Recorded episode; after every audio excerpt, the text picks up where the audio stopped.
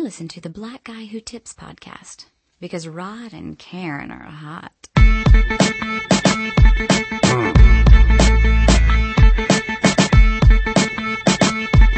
Right. Oh. Oh. Right. 1, 2, 1, 2. Hey. Welcome to the jungle. Welcome to the jungle. Well. Yeah. Welcome to the jungle. Welcome to the jungle. Well, I asked her where she wanna be when she's 25. She turned around and looked at me and she said a lie. Welcome to the jungle. Welcome to the jungle. Well, oh, black axle rolls, move halves and rolls. Come down to the jungle, just ask for hoe. Move blocks and squares, move apples and pears, work pots and pans, just to copy some airs. My uncle died. My daddy did too, paralyzed by the pain, I could barely move. My nephew gone, my heart is torn. Sometimes I look to the sky, ask why I was born. My faith in God, every day is hard, every night is worse, that's why I pray so hard. Why I pray so hard, this is crazy, God. Just when I thought I had everything, I lost it all. So quesera, get a quesera, let it taste the pain, for it goes too far. My dreams is big, reality set it, let off a clip from an automatic weapon. Through shots in the door, it died in Vegas. Though it fought so hard, I knew it wouldn't make it. I'm a tortured soul, I live in disguise. Rest in peace to the leader of the Jackson 5. I died in my sleep, I'm still big pimpin'. I ball at the mall, beginning of the ending. Where the fuck is the sun? It's been a while. Mama, look at your son. What happened to my smile? My tears is tatted, my rag in my pocket. I'm just looking for love, I know somebody got it. Champagne for the pain, weed for the low. Goddamn, I'm so high, where the fuck did I go? I'm losing myself, I'm stuck in the moment. I look in the mirror, my only opponent. Where the fuck is the press? Where the fuck is the press? Either they know or don't care, I'm fucking depressed. No crying in public, just lying to judges. Risking my life, I'm already dying, so fuck it, well. Welcome to the jungle, welcome to the jungle, well. God damn it, damn it, damn it.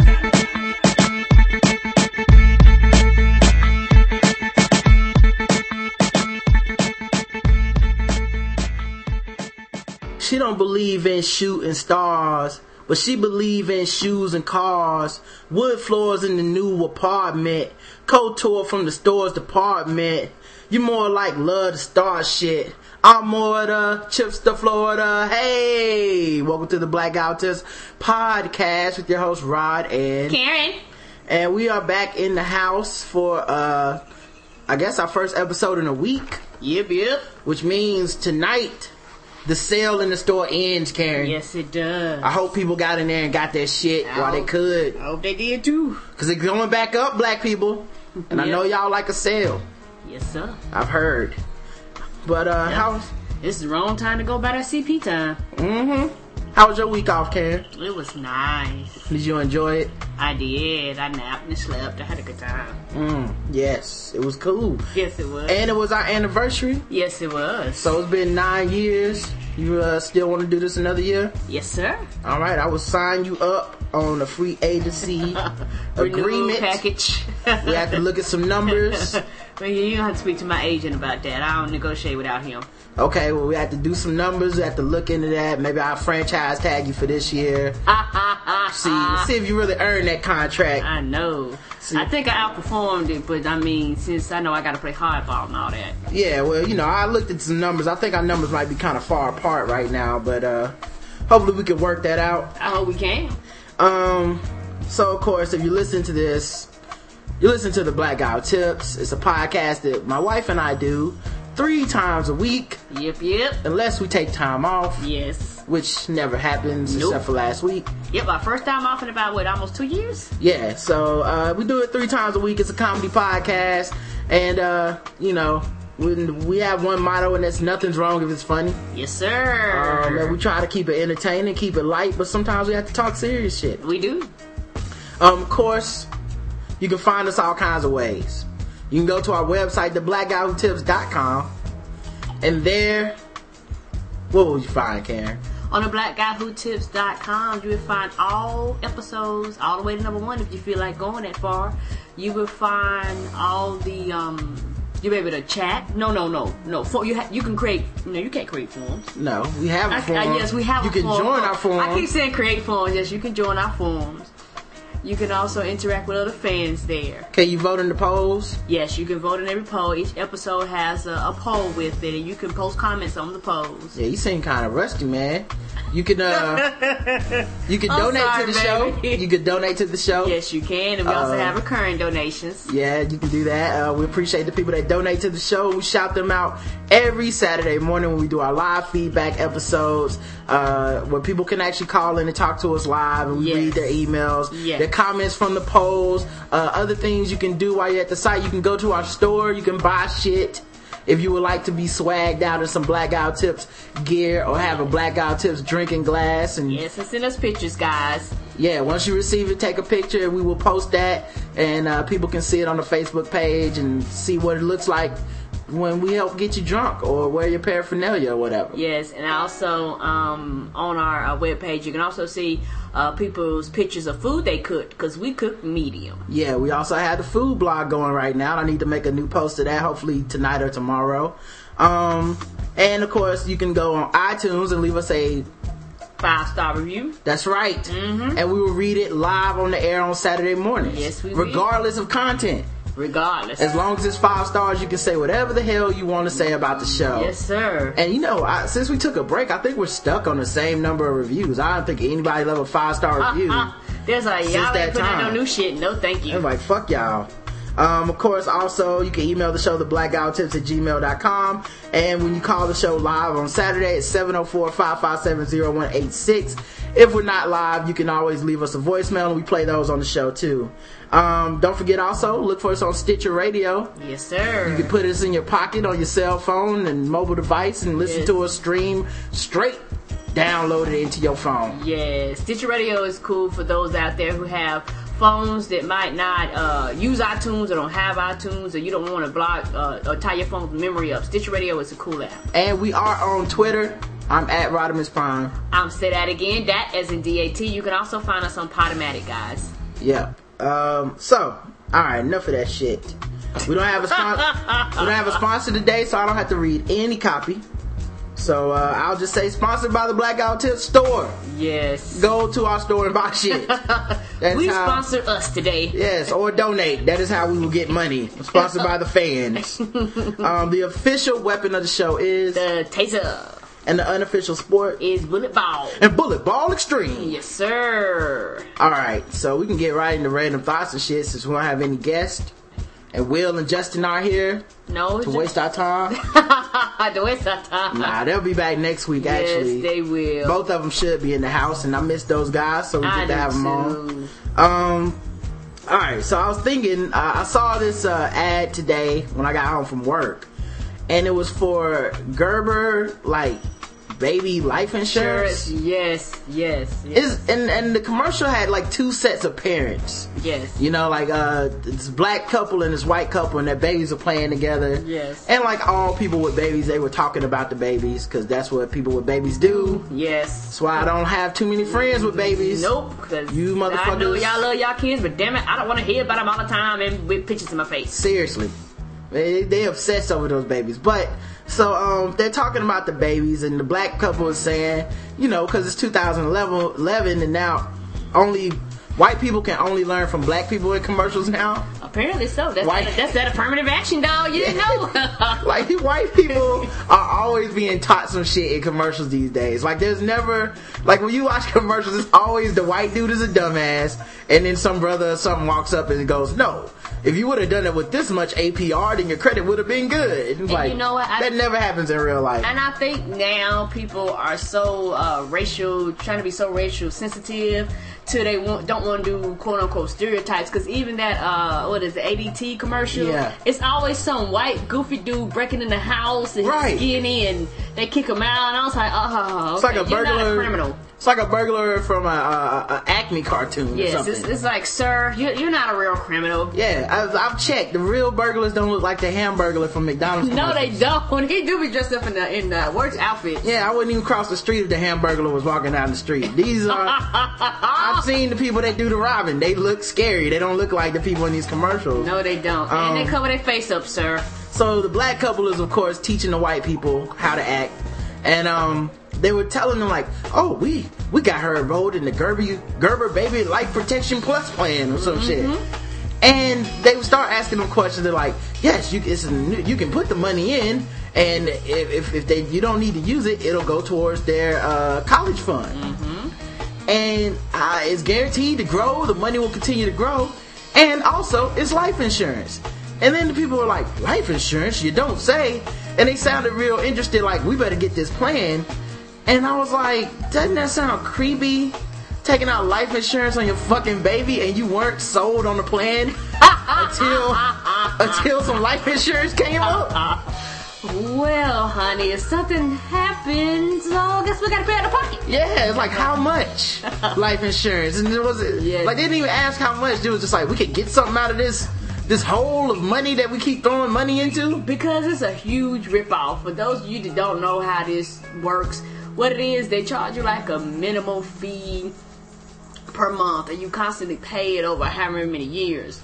And the thing is that over time, you've paid for whatever, how, you know, let's say you do $5,000 or $500,000, whatever is your policy is. Right.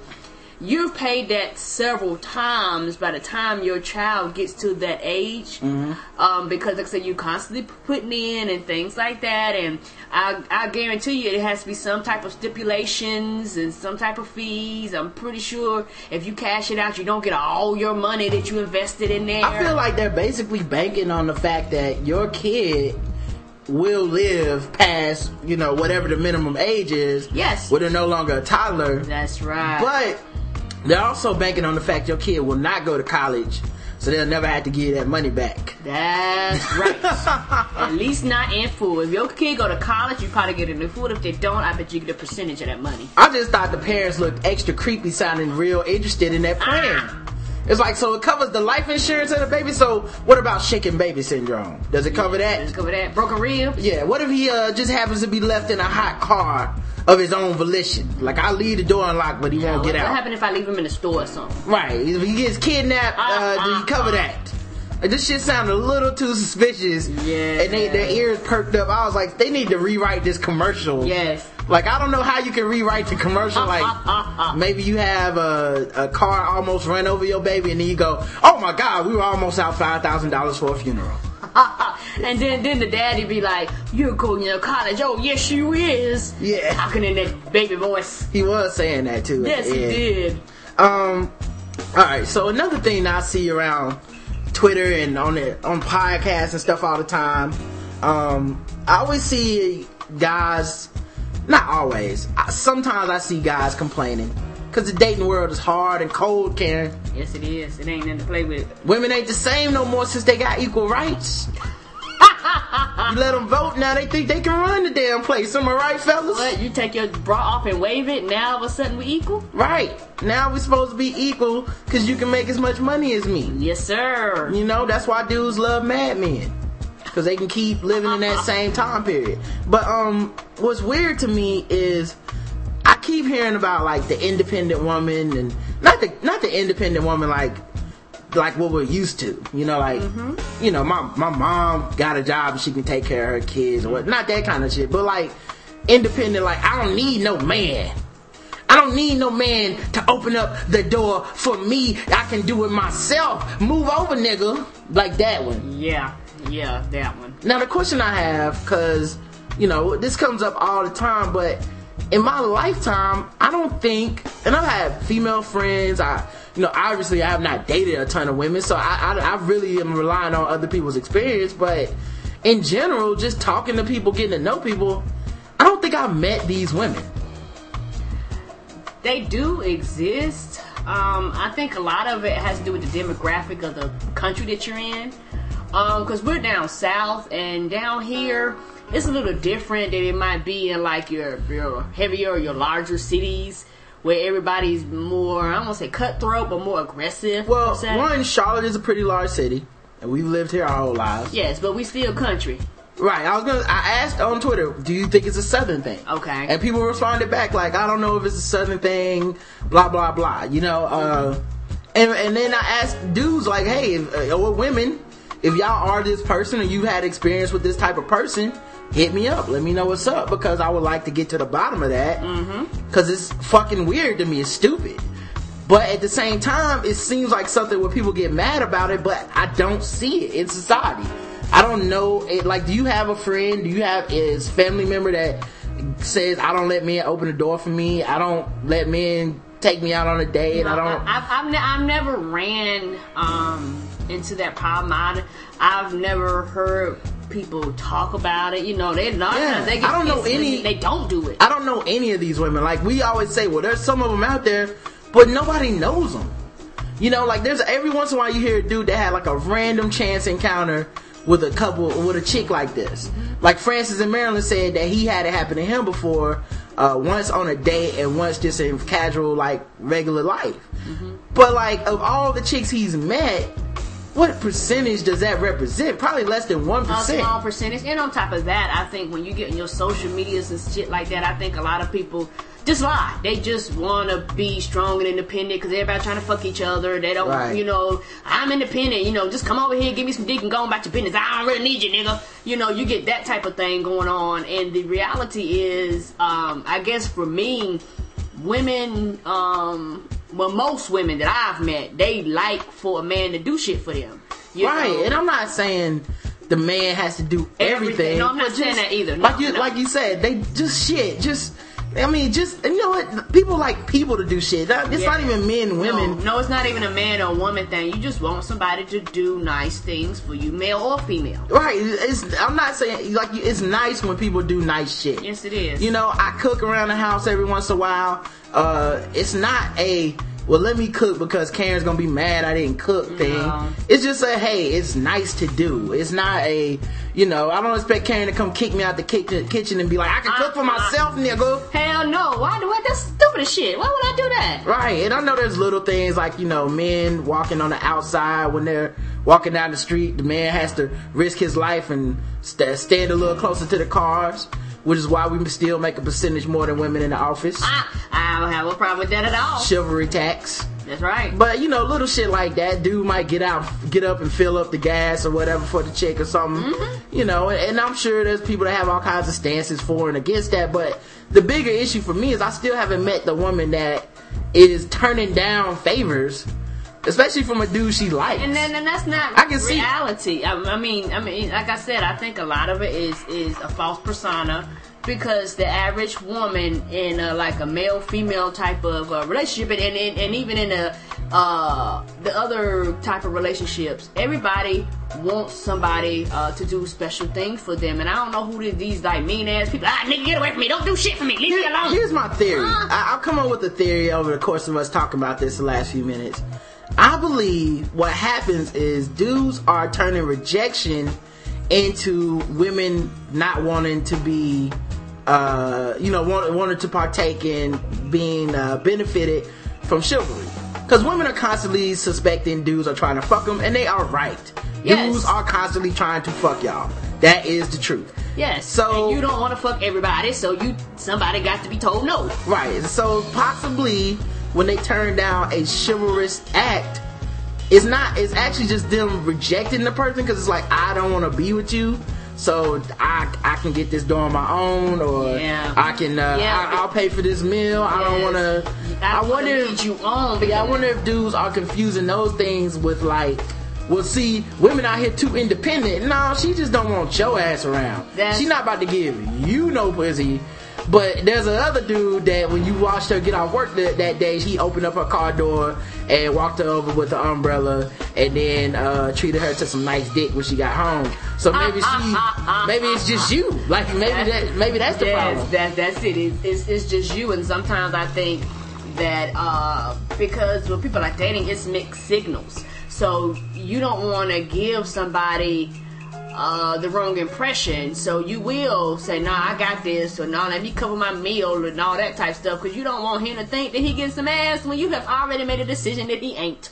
Right, yeah, and I often wonder that if people are really just confusing rejection with, women trying to be independent, and maybe women are even hiding behind independence. Yes, like, they are. You know, like, hey, I don't want to date this dude, so I'm just gonna act a fool because I don't want this. Like, I don't know. You don't want to deal with me. I'm an independent woman. I listen to Beyonce all day. Please do not ask me to go out anymore. I gotta wash my hair. Yes, with my freaking dress on. Go away, sir. Right. I wonder though, because I just, like I said, I haven't met these women. I ain't met them either. And if you're one of these chicks, you know, hit us up. Write us an email. If you're dudes that run into this all the time, let me know, because I wonder if it's just rejection, and if you've ever thought about it that way, that somebody's just actually trying to tell you, I don't want to deal with your ass. Yes. Alright, well, speaking of being immature. Okay. You know, you officially have grown up when you make that change on your voicemail. And I think everybody has gone through this.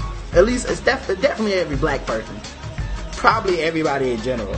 But when you make that change on your voicemail, when you take out that background music. Yes. And you don't introduce yourself by your nickname, your middle name. Yes. And you don't start making jokes and talking about ladies. Yeah, be like, yo, this is Sammy. I'm back. Yeah, I mean, you remember when you used to, especially back in the day, when you had like pages and shit, you know, not wanting to date myself. But, you know, you get your Nextel or whatever, and you set up a nice little voicemail, and it might come in and be like, you know, R. Kelly in the background or some shit. Yeah, Joe. Yeah. Like, you had to pick out that song carefully, and you had to line your tape player up just correctly. So to pick up the sound. Yeah. Yes, sir. So when they call, you don't say nothing at first. It's like, no.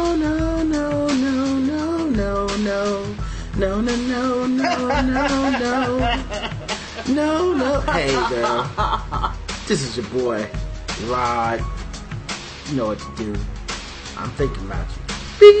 Or something like that, and then even when you say I'm thinking about you, it don't go right away. It'd be like, I'm thinking about you. No.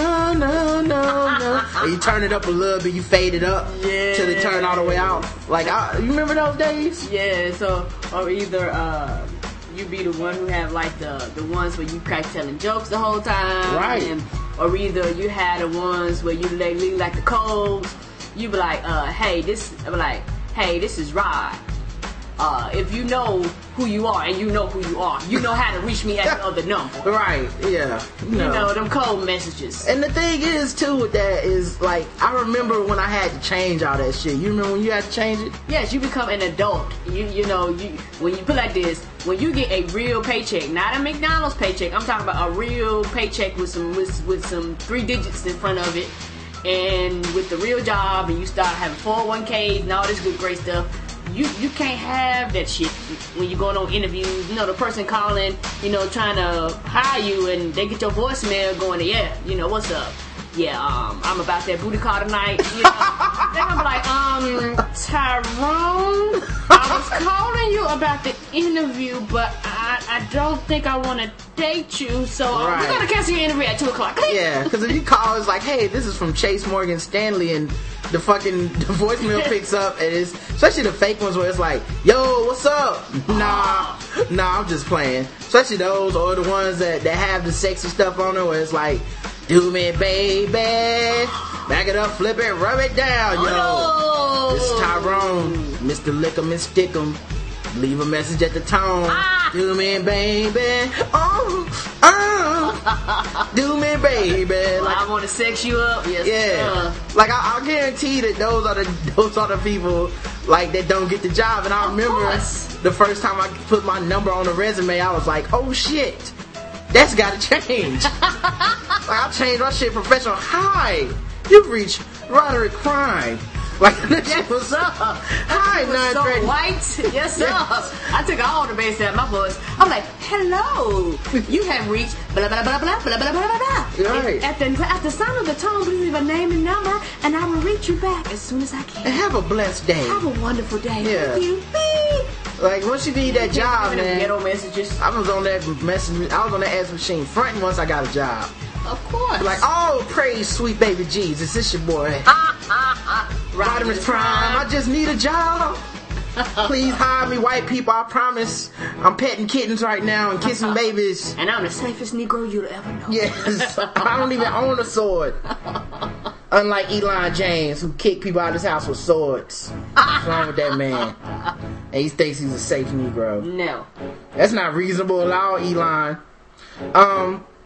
So the other day, we were leaving the house, and I opened up the door, and I don't really like leaving the porch lights off at night. Like, I like to leave our porch lights on, just in case. Yes, just in case.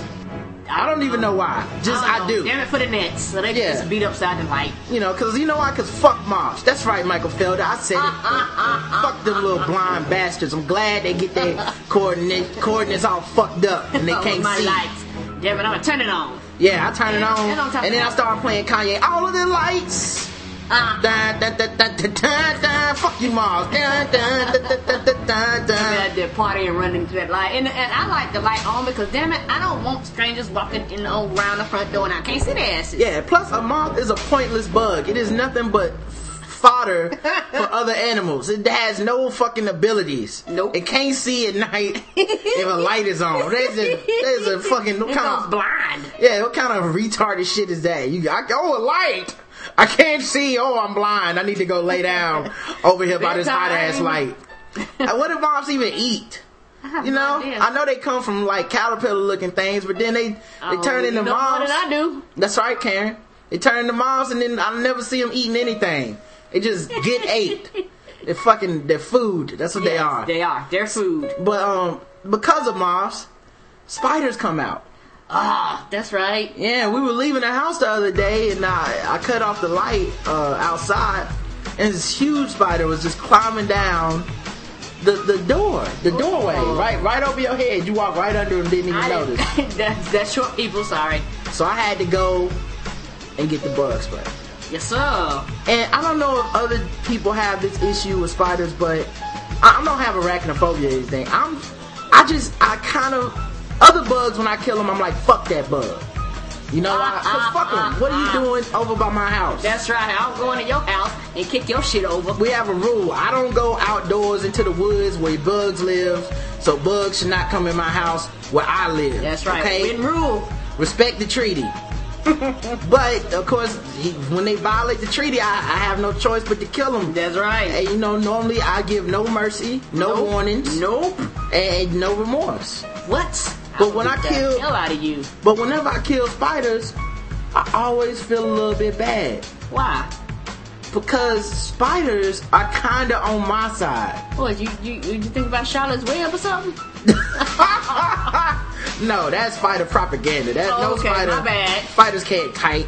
But I always feel a little bit bad because spiders kill bugs too. Yes, they do. So we kind of on the same side. Yes, y'all are. You know what I mean? Like roaches and shit, they just live to eat your shit. Oh. You know, roaches are like that friend that goes out with you and never has money, but it's always like, you gonna finish that? Hey, dog. You gonna eat that? Yo, you done with the rest of that ham sandwich? Can I have them crumbs? Hey, dog. Yeah, you like, I already ate that, man. I see you wiping your mouth off. I want some of that. Yeah, I took a bite out of that. I want some. That's like, roaches are like, they annoying. Yeah, you have to kill them. But spiders are like, I can fend for myself. Mm-hmm. I got them. I broke me off a little space over here by the doorway. Yeah. So when the mobs come and they blinded and shit, it's time for them to creep over here on my web and blam, blood ale. Damn, eat. Yes, sir. So I always feel bad because we have the same mentality. Kill all bugs. Yes. But you a bug, dog. Yeah, that's right. You know, so I feel he signed the treaty too. Sorry. Yeah, and if push came to shove, he would have took me out. If I would have stepped up into his web, he wouldn't have mind biting me and poisoning my flesh. What? Yes, you took an L. Yeah, I've seen the brown recluse. I know how y'all get down, you know, the black widow spider. I see it. They don't play that shit. So they'll kill you. But I felt sad for him, man. I had a little funeral for him. I did not attend because I did not know we had a funeral service. My bad. I don't know, man. I only kill spiders if they're in the way. You know, if I walk outside, I see a spider web over by the fence, I don't mess with them. I leave them alone. You know why? Because fuck other bugs, spiders. We on the same.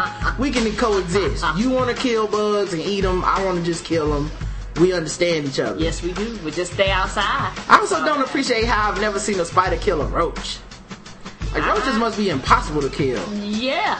Hey, they strong as shit or something. They just tear your web up and get the fuck away, man. Yes, and then on top of that, when you spray them, with any type of bug spray, them niggas will bounce around that shit for a while before they die, and some of them actually get away. Roaches never die right away. No, they don't. Like, you spray a roach, and that motherfucker will run 50 feet.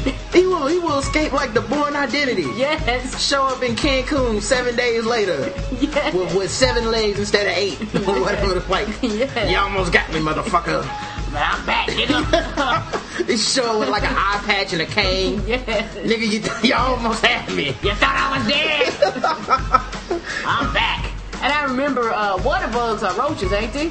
Yes, that's what white people call roaches. Okay. And water bug. So water bug. We have a higher class. Our bugs vote Republican. It's different. And I remember seeing one, and they are fucking huge. Yeah, I saw one today actually. Yes. And I don't know where. In the bathroom at my job, I saw one. Oh. Yes. And he was just chilling. Like, I came in, and it was messed up too, man, because I came in to take a piss, and I was by the urinal. And I went to the 3rd floor bathroom because that's where the less traffic is. Yes. It's like, I like to piss in peace. I like to relax. You know, so I came in to piss at the urinal, and I saw some movement down close to my foot, and it was a big ass water bug, i.e. roach, for people that aren't bougie. It was a big ass roach, and it wasn't bothering nobody. It didn't move. I didn't have any spray on me or something, so I couldn't do anything. Yes. But more importantly, I couldn't move because my dick was out. Like, once your, every dude knows this. Once your dick is out, like, and you pissing, it's like everything is engaged. Whatever's going on until that piss is done is happening. Party's over. I don't know what. Like, somebody could walk in with a gun to your neck and be like, "I'll kill you, nigga. Stop pissing." You like, "I can't. Please let me live." Like, I was. The on switch is on. Sorry, sir. Like, I was mortified, man. This big-ass roach just chilling. And it was moving around, but it wasn't running or anything. It was just moving in the same place. And it was just chilling. Like, and it was, like, struggling. And then I pissed, and I moved and walked away and washed my hands. And I turned around, and he was just chilling up on the wall. Oh. Like, I don't know if he had fell off or something and what. Like, yes. And the thing about it, we hadn't had this problem here, but we stayed one time before. And I didn't know... the water bug was roach, and I had never seen one before. And I was at the computer, and I seen something moving. I was like, "What the fuck is that?" Then I seen it, and it was this huge thing crawling. I think I used like the whole can of bug spray, and I left it there. And Roger came back. He had to find it because I just sprayed the hell out of the computer screen. I was like, "I don't know what the hell you is, but you gonna die, nigga. You gonna die." Yeah, man. I hate how they don't die right away. No, like, they don't. The only way to kill a roach right away is like with a bullet. Yes. You gotta shoot that nigga. Yes. What, do you have to decapitate that nigga? No, he probably divide up and you had two of them. Did like, I've seen wasps die faster from the spray than a roach. Yeah. Like, the roach will really be like, "Man, that's fucked up, dog," and then just walk away slowly. Yeah. And then fuck you, man. It's better. I'll be back. I'm gonna be sick for a week. And like, I'm going to the store to get some Theraflu. But yeah, man, those roaches, dude. And the thing is, like, I definitely could not. Though I don't. Somebody was in there going number 2. I'm like, how are you taking this shit? And there's a roach chilling in here. Like, I don't. It's like nature. Like, I don't know if that's evolution or just the caveman nature getting back in me. But I'm like, I'm not shitting anywhere around a roach, dog. No, thank you. Like, it might decide that it needs a place to stay. You know? Yes, exactly. I can't protect that hole. No. Not while I'm trying to take a shit. So I don't know, man. I was disgusted, man. No, thank you. Women got 2 holes, so definitely no thank you.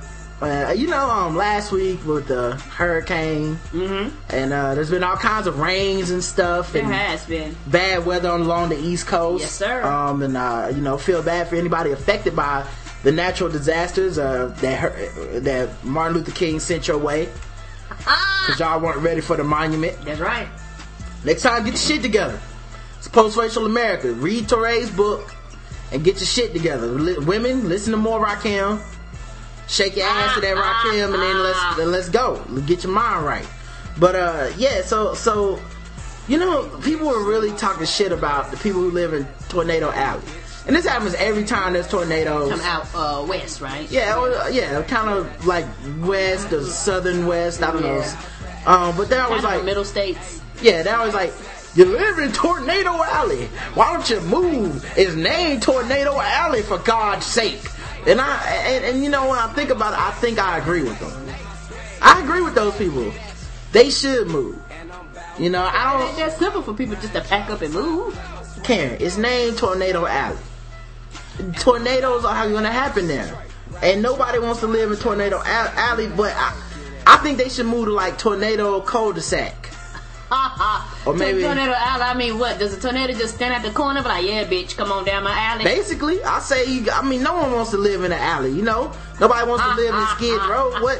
Who do you know that lives in the alley? Name one relative that you know that lives on someplace called such and such alley. Not unless they're in a box, the cardboard box. Right. Nobody, homeless people live in the alley. That's right. If it was like a tornado place, I would understand. Okay. You know, because then I'd be like, okay, that's nicer. Maybe that, you know, you get some sophisticated tornadoes coming through wearing monocles and, you know, walking with canes, top hats. Tornado estates? Yeah, tornado estates. I would live there. It sounds gated in. Yes, it does. You know, just us and the tornadoes. Protected. You know, no black tornadoes allowed in, of course. They don't want no Tyrones be hitting there, but they only do the West Coast. Yeah, Hurricane Tyrone would just turn around like, oh no, I get shot for tornado while black going down there. But no one should live in the alley, man. I think tornado cul-de-sac or tornado estate sounds better. It sounds classy. Yeah, it does, doesn't it? You know, we had a birthday cake from one of my bosses today. Mm-hmm.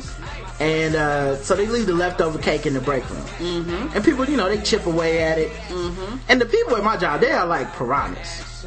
Like, you leave something in the break room. It's gone, ain't it? Yeah, that's piranha 3D indeed. Like I remember one time I had a bunch of crackers, like Lance crackers, cheese crackers, nip cheese, peanut butter, all these crackers. And of course the cheese ones went first. I mostly work with white people.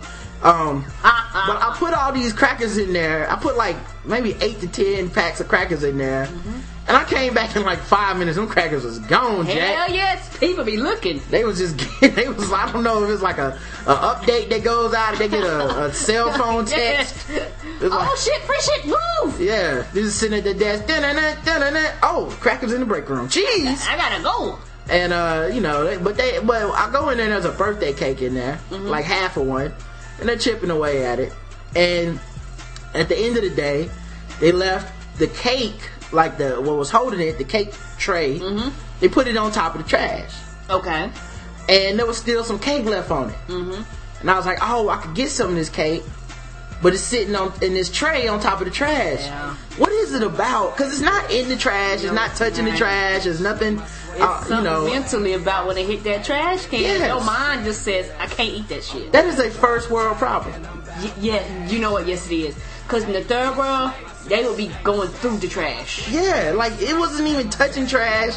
There was no water bugs around it. Like it was just. I was like, it's too close to the trash, man. I can't eat this. Even at restaurants, if you sit close to a trash can, like I've been in like a Wendy's or something, you go, oh, let's eat in, which is always a bad idea. But you eat inside of like a Wendy's or someplace like that, and then there's like a trash can next to you. Like I can't eat. No, just the odors and the smells. I lose my appetite, man. Yeah, I don't believe it. I can't even talk about it. Traumatizing, ain't it? Sure. So I was listening to this thing about all these people trying to track down their sperm donor the other day. I think it was Keith and the girl. And they were talking about how there's like 96 kids trying to find the contact information because their mothers use a sperm donor. Mm-hmm. I think that a literal sperm donor, not the kind that people try to be sarcastic about bad deadbeat fathers. No, you're talking about a real from a clinic. No, that should be illegal, especially if that person don't want to be found. No, right? No, don't go hunting these people down. And I agree, but I was thinking to be a sperm donor, don't you have to be at least a little bit conceited? Not only that, you know, they pay people, so... Right, I know they pay you, but, I mean, like, you have to wait 3 days, and then you can ejaculate into the sperm cup. Like, you can't, like... It's not like, let me go donate some sperm. I'm confused. Of course it's not normal sex, I mean, I know it's not normal sex, but they don't just give you a cup and you just do it and then they... No, you need to wait 3 days to build up enough ejaculate so that you have enough sperm in it. Oh. Of course, there's all kinds of tests and there's certain parameters they want you to pass. Okay. Certain height requirements, certain education and shit like that. Wow. Yeah, but you have to kind of be conceited. And you know what? That's sad that they have more regulations and restrictions than the woman who fucked the man in real life. That is sad. Background check. That is sad, but I mean, at the same time, though, it's not necessarily better standards. I mean, those are all very, very subjective measurements of how good a man is. No, yeah. How tall. I mean, actually, you know what? I would say they don't have higher standards because there's a lot of women fucking dudes because they tall, got a nice job, and in shape, and then the nigga don't. Ain't shit. Yeah, the dude just ain't trying to be there. He's just like a sperm donor. He's like, I don't want to raise this kid. Yes. Here's some sperm. Yes. Peace. But, I didn't put mine in the cup, ma'am. Right, so the thing I'm wondering, though, like, you have to be conceited to think the world needs my sperm. It needs more of me. Women need more of me in the world, but, not me raising them. No, that's too much. And the thing, that would take time. and this is the thing. It's a demand. Like, if women didn't want it, they wouldn't be asking men to give up their sperm. I mean, demand, supply. Obviously, it's demand, but it's like saying, well, there's demand for the Carter 4. That don't make it good. That's true. Now, Carter, yeah, I hadn't heard it yet, but I'm pretty sure that shit sucks. So, I mean, I think there is some demand for it, but I just think that the fact is, you got guys who are clearly conceited, man. The world needs my sperm, but that's enough. You know what I mean? It's like, well, why don't you help me raise this baby? Whoa, slow down. Too much. I mean, do women do people's husbands donate sperm? Some people do. Mm-hmm. They do? Because I've never heard of it. I've never heard of dude or a relationship. Not really donate. I know some people. I'm not talking about fucking other women. Talking about going to the clinic. Okay. No. So I know there's a lot of men donating sperm all over the place with rings on their hands. Yes. Not that way, but I know some men will actually take their sperm and, like, freeze it and stuff. Like, for their wives. Yes. But I'm talking about donate sperm to other women. Like, can hit some for some other ladies? Yeah, can Will Smith go donate to the sperm clinic for other women, not for his wife? Like, I wonder if that happens. I don't know. Yeah, I don't know. All right, well. And would that be agreed upon? I don't know. That would be something you have to talk to your wife about. Well, speaking of sperm donors. Okay. The Ratchet Ball Wives LA started a couple weeks ago. Yes. Haven't really talked about it, but I'm up to date on episodes, so I thought I would give a quick breakdown for those who are listening. Yes. And are fans of ratchetness. Yes.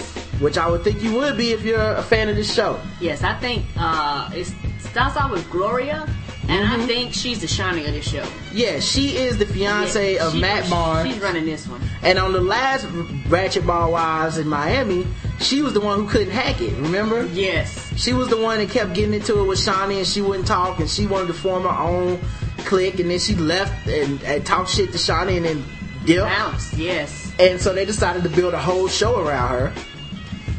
And these, like, if the basketball wives in Miami are the starters, these women are definitely coming off the bench. Yes, they are. I mean, you got multiple kids. Some of them ain't even in shape. Some of them, like, still got the baby weight on. Literally just had a baby. Two days before the show started taping. Yeah, like, you can't even see them and stuff. And then, you know, they're out of L.A., so, you know, that's a whole nother weird thing. But, and the thing with these chicks is they don't seem like they know each other. No.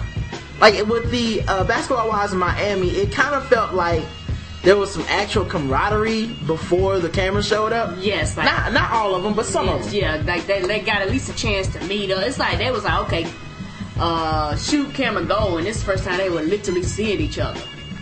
Yeah, like, Evelyn and Jen on the old show seem like they might hang out together. Yes, they probably had already known each other. Yeah, Shaunie seems like she, you know, might do some interesting things with them. But Gloria only knows her sister, Laura. The rest of them seem like they just met today. Oh, yeah. They met at dinner, yes. Right. And within one show, they was fist fighting. Yes. So, I mean, right there, it tells you what this show is about. Ratchetness. Yes. And it's okay, but it's not as good. I don't know, Karen. I gotta go the other way. You gotta go the other way? This is better. It is? This is way fucking better. Okay. This is like the Bad Girls Club meets Basketball Wives. And you know what, one more I think about it, you're right, because the mother ones are too pretty. The only one to be cutting the monkey on there is Tammy. Yeah, well, Evelyn cuts the monkey too, but they're not gonna fight. Yeah, you know, yeah, these chicks be actually fighting. Right, and then the thing is also, like, I don't know if the producers have a heavier hand in this one, but it seems like the producers come in and just go, hey, don't nobody want to watch this shit. Y'all got to fight. Now, I don't know how y'all gonna start fighting, but y'all better make something happen. You call her a hood rat and go. And action. Yes. 3, 2, and slap. Go. But yeah, Gloria's she's Matt Barnes' fiance, or yeah, it's fiance now, but she's had some issues in the past. Like, they had a domestic violence incident. Yes, they did. That's why I was surprised. They were supposed to get married and it got called off. Mm-hmm. And they never bring that up. Mm-mm. Matt Barnes was on the show for about 2 minutes in the first episode. Mm-hmm. And he was like, I fulfilled my obligation. Now I'm off to fuck bitches. Peace. Yes. While you fuck with these bitches. Right. And then her sister Laura is a bigger chick, but she's rumored to used to have messed with Shaq.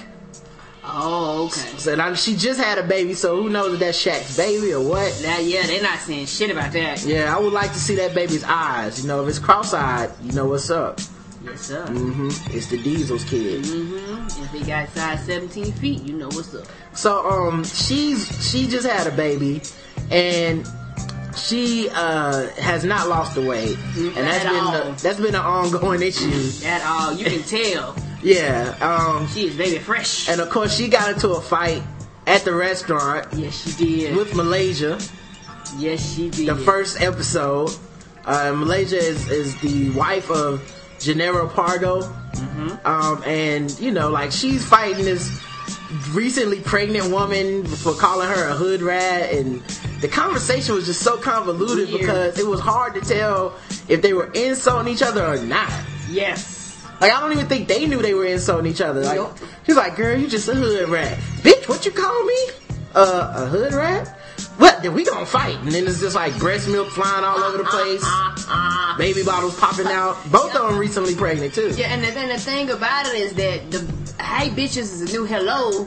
So how was I supposed to know? I was confused. Right, and the thing about it too that scared me was that all these people were just out to eat at a nice restaurant. Yes, they were scared. And now all the white folks. Scared. All the white folks scared. I don't know if I'll be coming back here.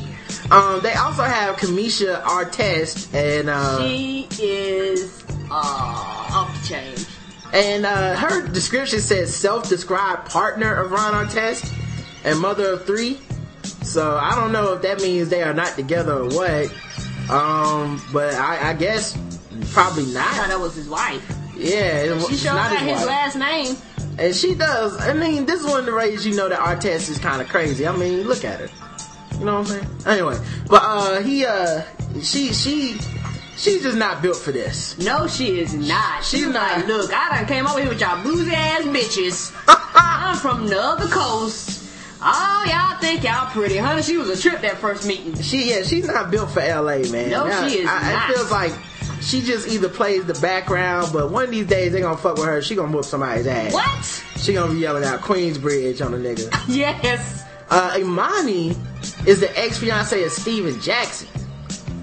Yeah. And she has 3 kids, which is another big difference between this show and the other show. Yeah, like, these women have children. These women have multiple kids. Multiple. Like, recently and shit. Yes. But she's a mother. I'm probably over the age of 10. Yeah, and the thing that's weird about her is that she doesn't like the new chick whose name is Drea. Mm-hmm. Now, she keeps hinting that there's some type of history there, and she doesn't want to say it on camera. I'm like, well, what the fuck are you on TV for? Yes, and why are you even bringing it up? Yeah, everything's on camera. And I don't know if they're just setting it up for a couple episodes later. They're going to tell what the beef is. So the bougie girl got put off, the girl with the braid, she left the show, right?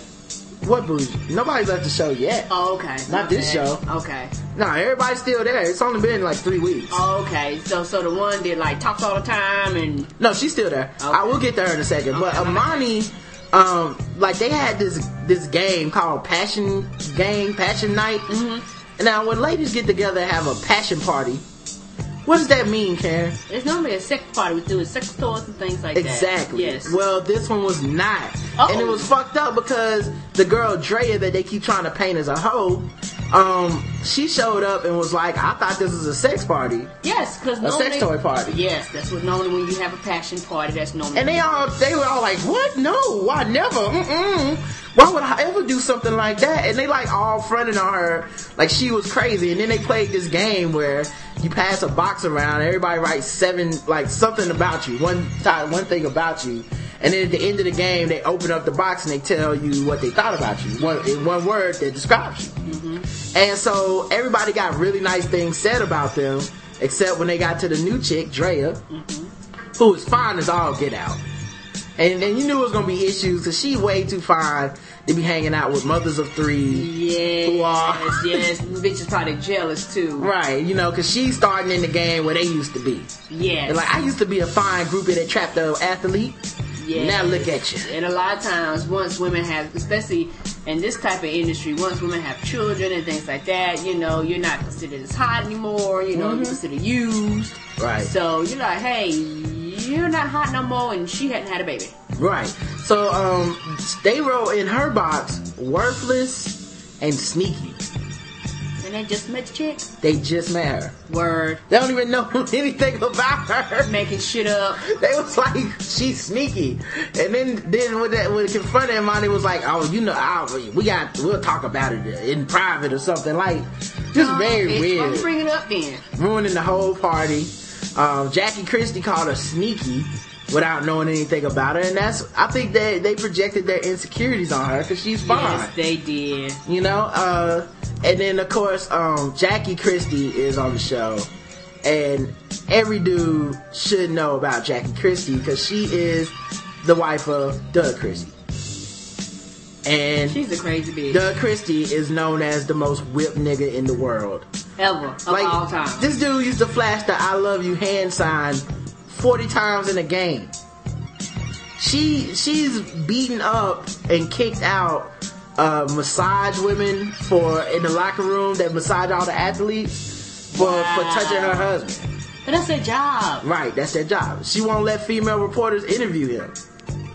And then she turns it into the world just isn't ready for our love and the way that we do it. Like, insane. Right, you are married to a crazy woman. Doug Christie was on the show last week. He didn't have one speaking part, and then he had to play the background the whole time. Like he was in there like a fucking piece of furniture. Like a piece of furniture that had to be in the camera.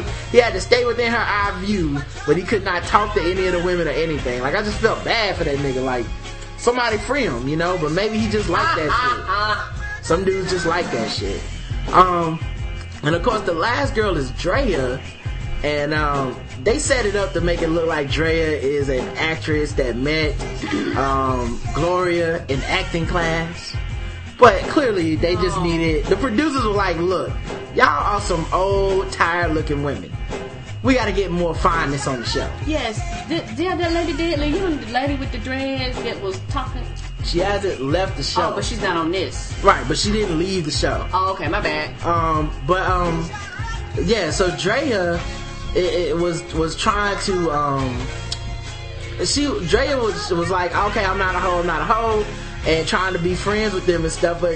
It's like, you can tell the communications is all fucked up because they're so insecure about her. That's right. So everything she says, it's like it comes through a layer of insecurity, and it's never communicated correctly. No, it's not what she said, it's what they thought she said. Like, she was trying to give Malaysia... Remember, she just met these women.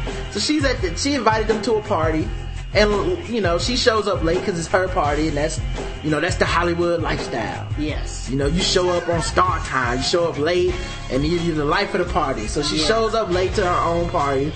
All the women are already there, and they already kind of have an attitude. Jackie Christie's telling them, like, hey, you got 1 hour, and I'm leaving. You know, and the other girls are out playing the wall, sitting up. Because, you know, these are mothers and wives and shit. You know, they're not like in their 20s where they could party. Right, and they're not in that shape of, you know, like the other women in Miami even though they might be approaching 40, they're in the shape, like great looking shape. Yes, they are. And they're still on the market trying to trap another athlete. That's right. These women are done with the trapping. Yes, they are. They trapped all they gonna catch. Right. They trying to go back and catch the nigga that they already caught the first time. Yes. Like, you know, Imani's leaving and calling Steven Jackson every night. Oh, you know she. So like, it's weird that she invites him to this party to be nice, and she really was inviting just I think Gloria at first, but she had to invite all the chicks. That's right. And so they were all getting really self-conscious about everything she said to them. They tried to make it seem like she was picking on Malaysia when she really wasn't. And I knew, like, I kind of was like, you can't feel bad for her, because if somebody is, like, accusing you of being this promiscuous harlot, you show up in a white see-through dress with your thong. Well, you can see through it and see that you got a thong on. Like, she's rocking it hard. That chick, that's not gonna help you. Nah, that ain't gonna help your case. This is not helping your case at all. Like, they just hate you more. And the lady you were talking, especially if your body banging. Yeah, exactly. And the lady you were talking about was Tanya. Okay. Tanya is the, I guess, estranged wife of Jayson Williams, the murderer. Yes. Jayson Williams is a dude that, for people that don't know, he's in the NBA, played for the Nets, so he was in the NBA. And he shot his limo driver in the chest with a shotgun as a joke and killed that nigga. And from the time, like, they paint Tanya as this bougie, like, whack person. Mm-hmm. And I gotta say, I don't agree at all. Mm-mm. Tanya is the most sane person there. Yes, she is. She's like, y'all bitches just met and y'all fighting? Yeah. The fuck is wrong with y'all? They want to dismiss everything she says, but she has the most sense out of everybody in the group. Yeah, she's like, I'm not gonna fight.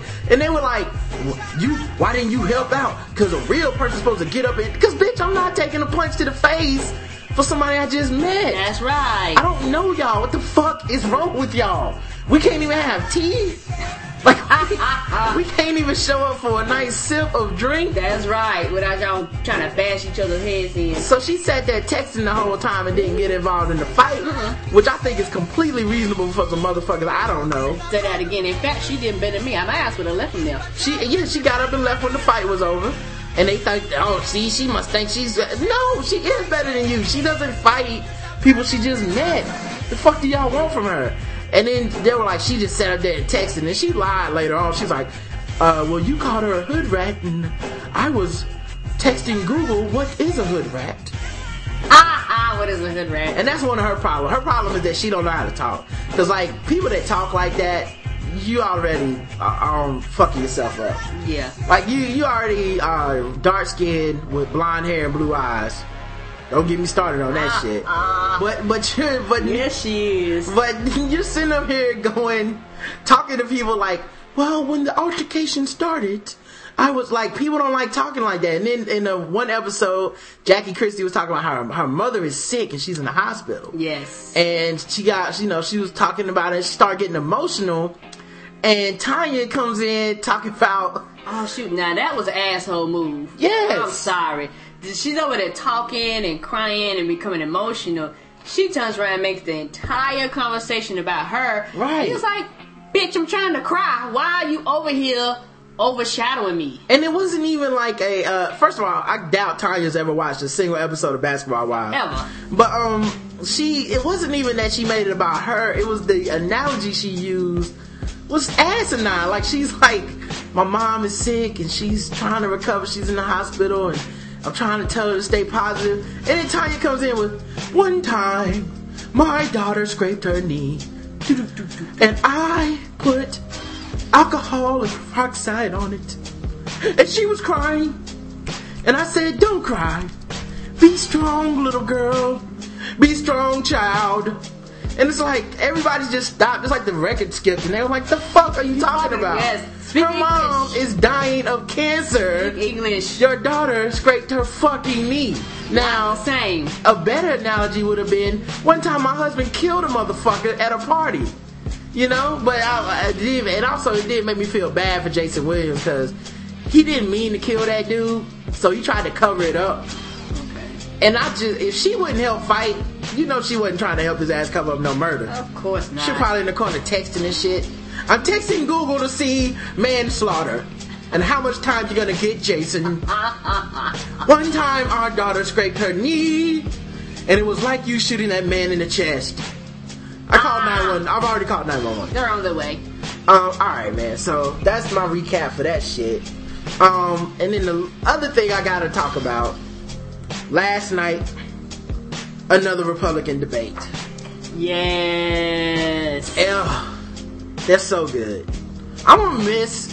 Like, I'm going to literally miss these Republicans. As they start narrowing the damn field down and start dropping out, This is the best thing going on TV right now. This is better than football. It's classic. This shit is awesome. I found out, like, I knew there was going to be a debate yesterday, but I didn't know the time. So I left the gym early, and luckily I got home, and it was like, it starts at 8. I thought it started at 9. Okay. So I had to rush and hurry up, take my shower, get back downstairs, so I could live tweet it with my homies. Yes. Shout out to Bo King, my man Parker Lewis, or Parkour Lewis, my man Drew Preen, just everybody that was tweeting, man. It was so many of y'all last night. And it was so good. And this one was on MSNBC instead of Fox. Yes. And you think Fox had some quote unquote gotcha questions. MSNBC came ready for that ass. Yeah. They was asking the tough questions. Yeah, they was like, look, we getting ready to get some of y'all asses off this panel up here.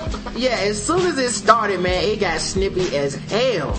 Like, right away, Perry and Romney was going in on each other. Yeah. Because they're the two front runners. So it immediately got, a little weird, you know?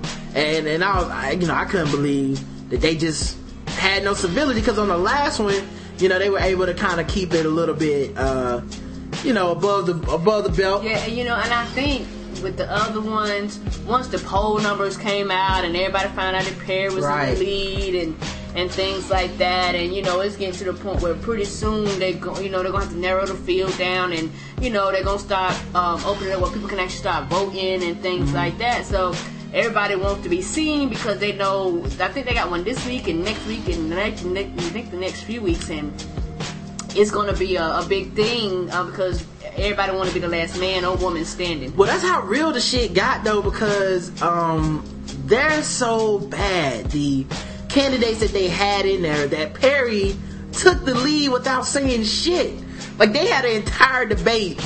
Perry announces that he wants to be in the running and immediately became the front runner. Yes. That shows that they are not attached to any candidates at this point. Oh, no. Like, they don't believe in any of them. No. The people that participated in this debate were, of course, Michelle Crazy Eyes Bachmann. Oh, yeah. My man Newt Gingrich, who's broke as shit. Yes, he's going to be bowing out real soon. You can't do it without money. The always adorable Herman Cain. Yes, sir.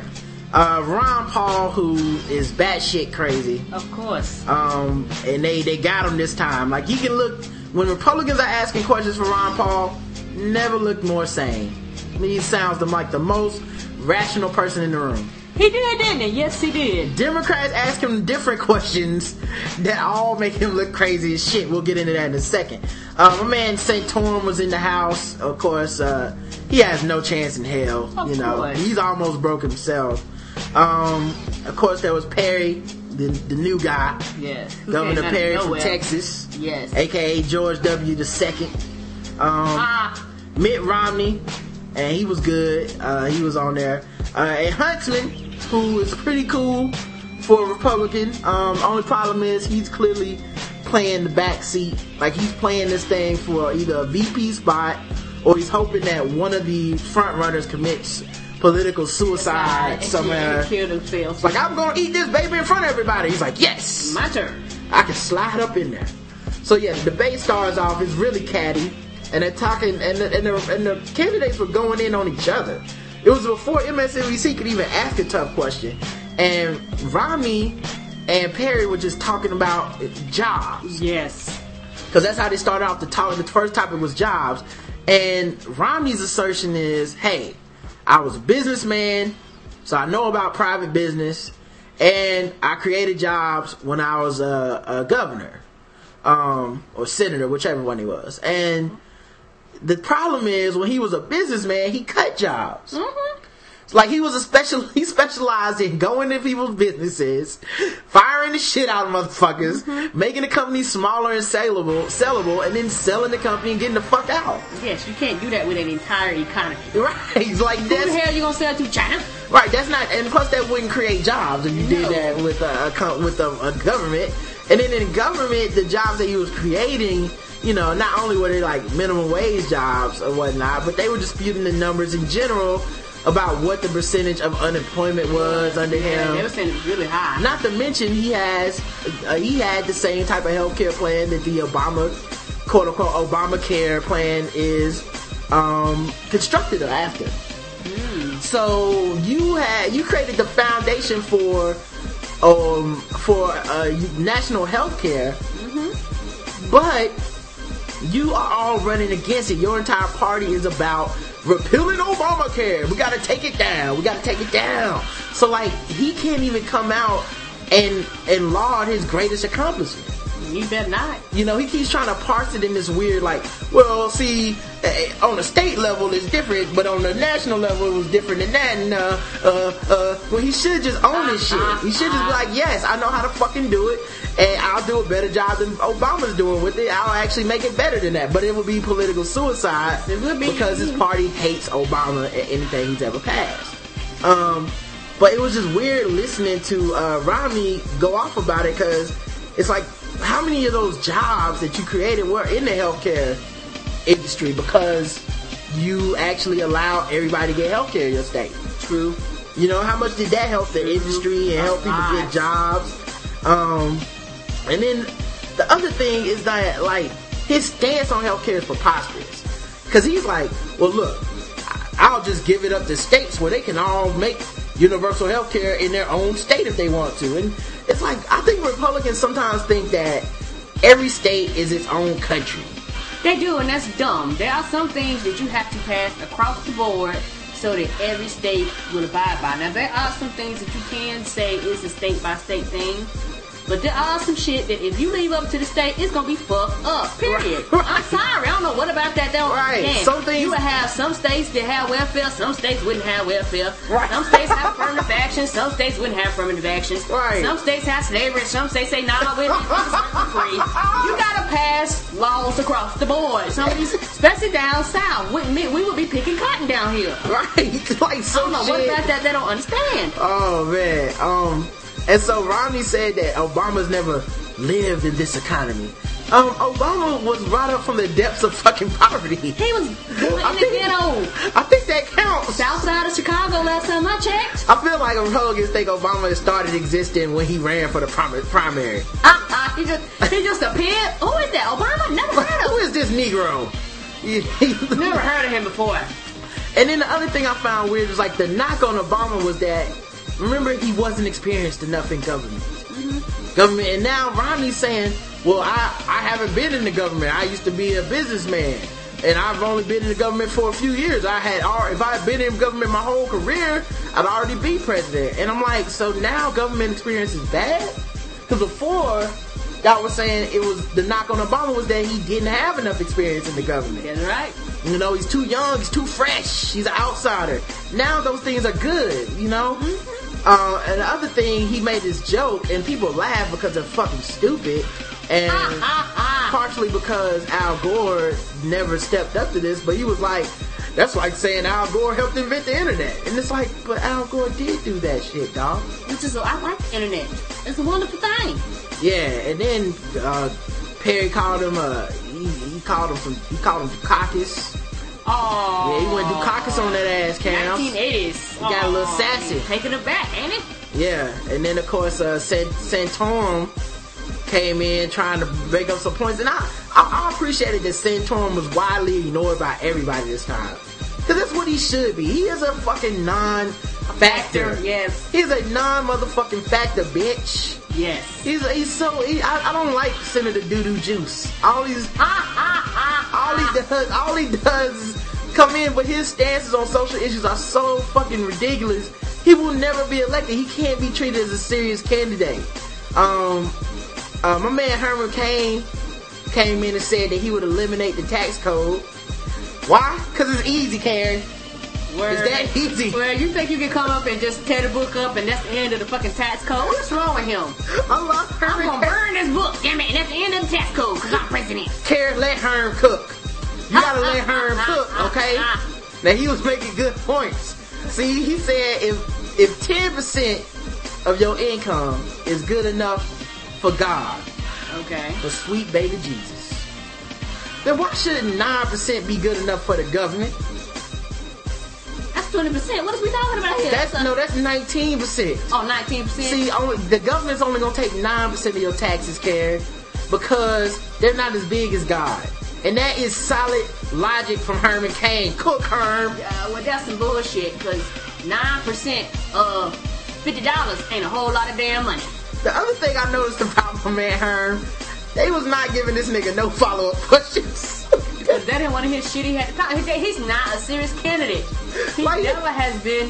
They have not taken his ass seriously. All the serious candidates, they asked questions. They were asking him, like, the follow-up. They'd be like, okay, so in that case, what about this? Herm would give a fuck. He would just be like, we're going to use the Chilean model. And they would just be like, all right, Negro, all right. We just got you up here for show.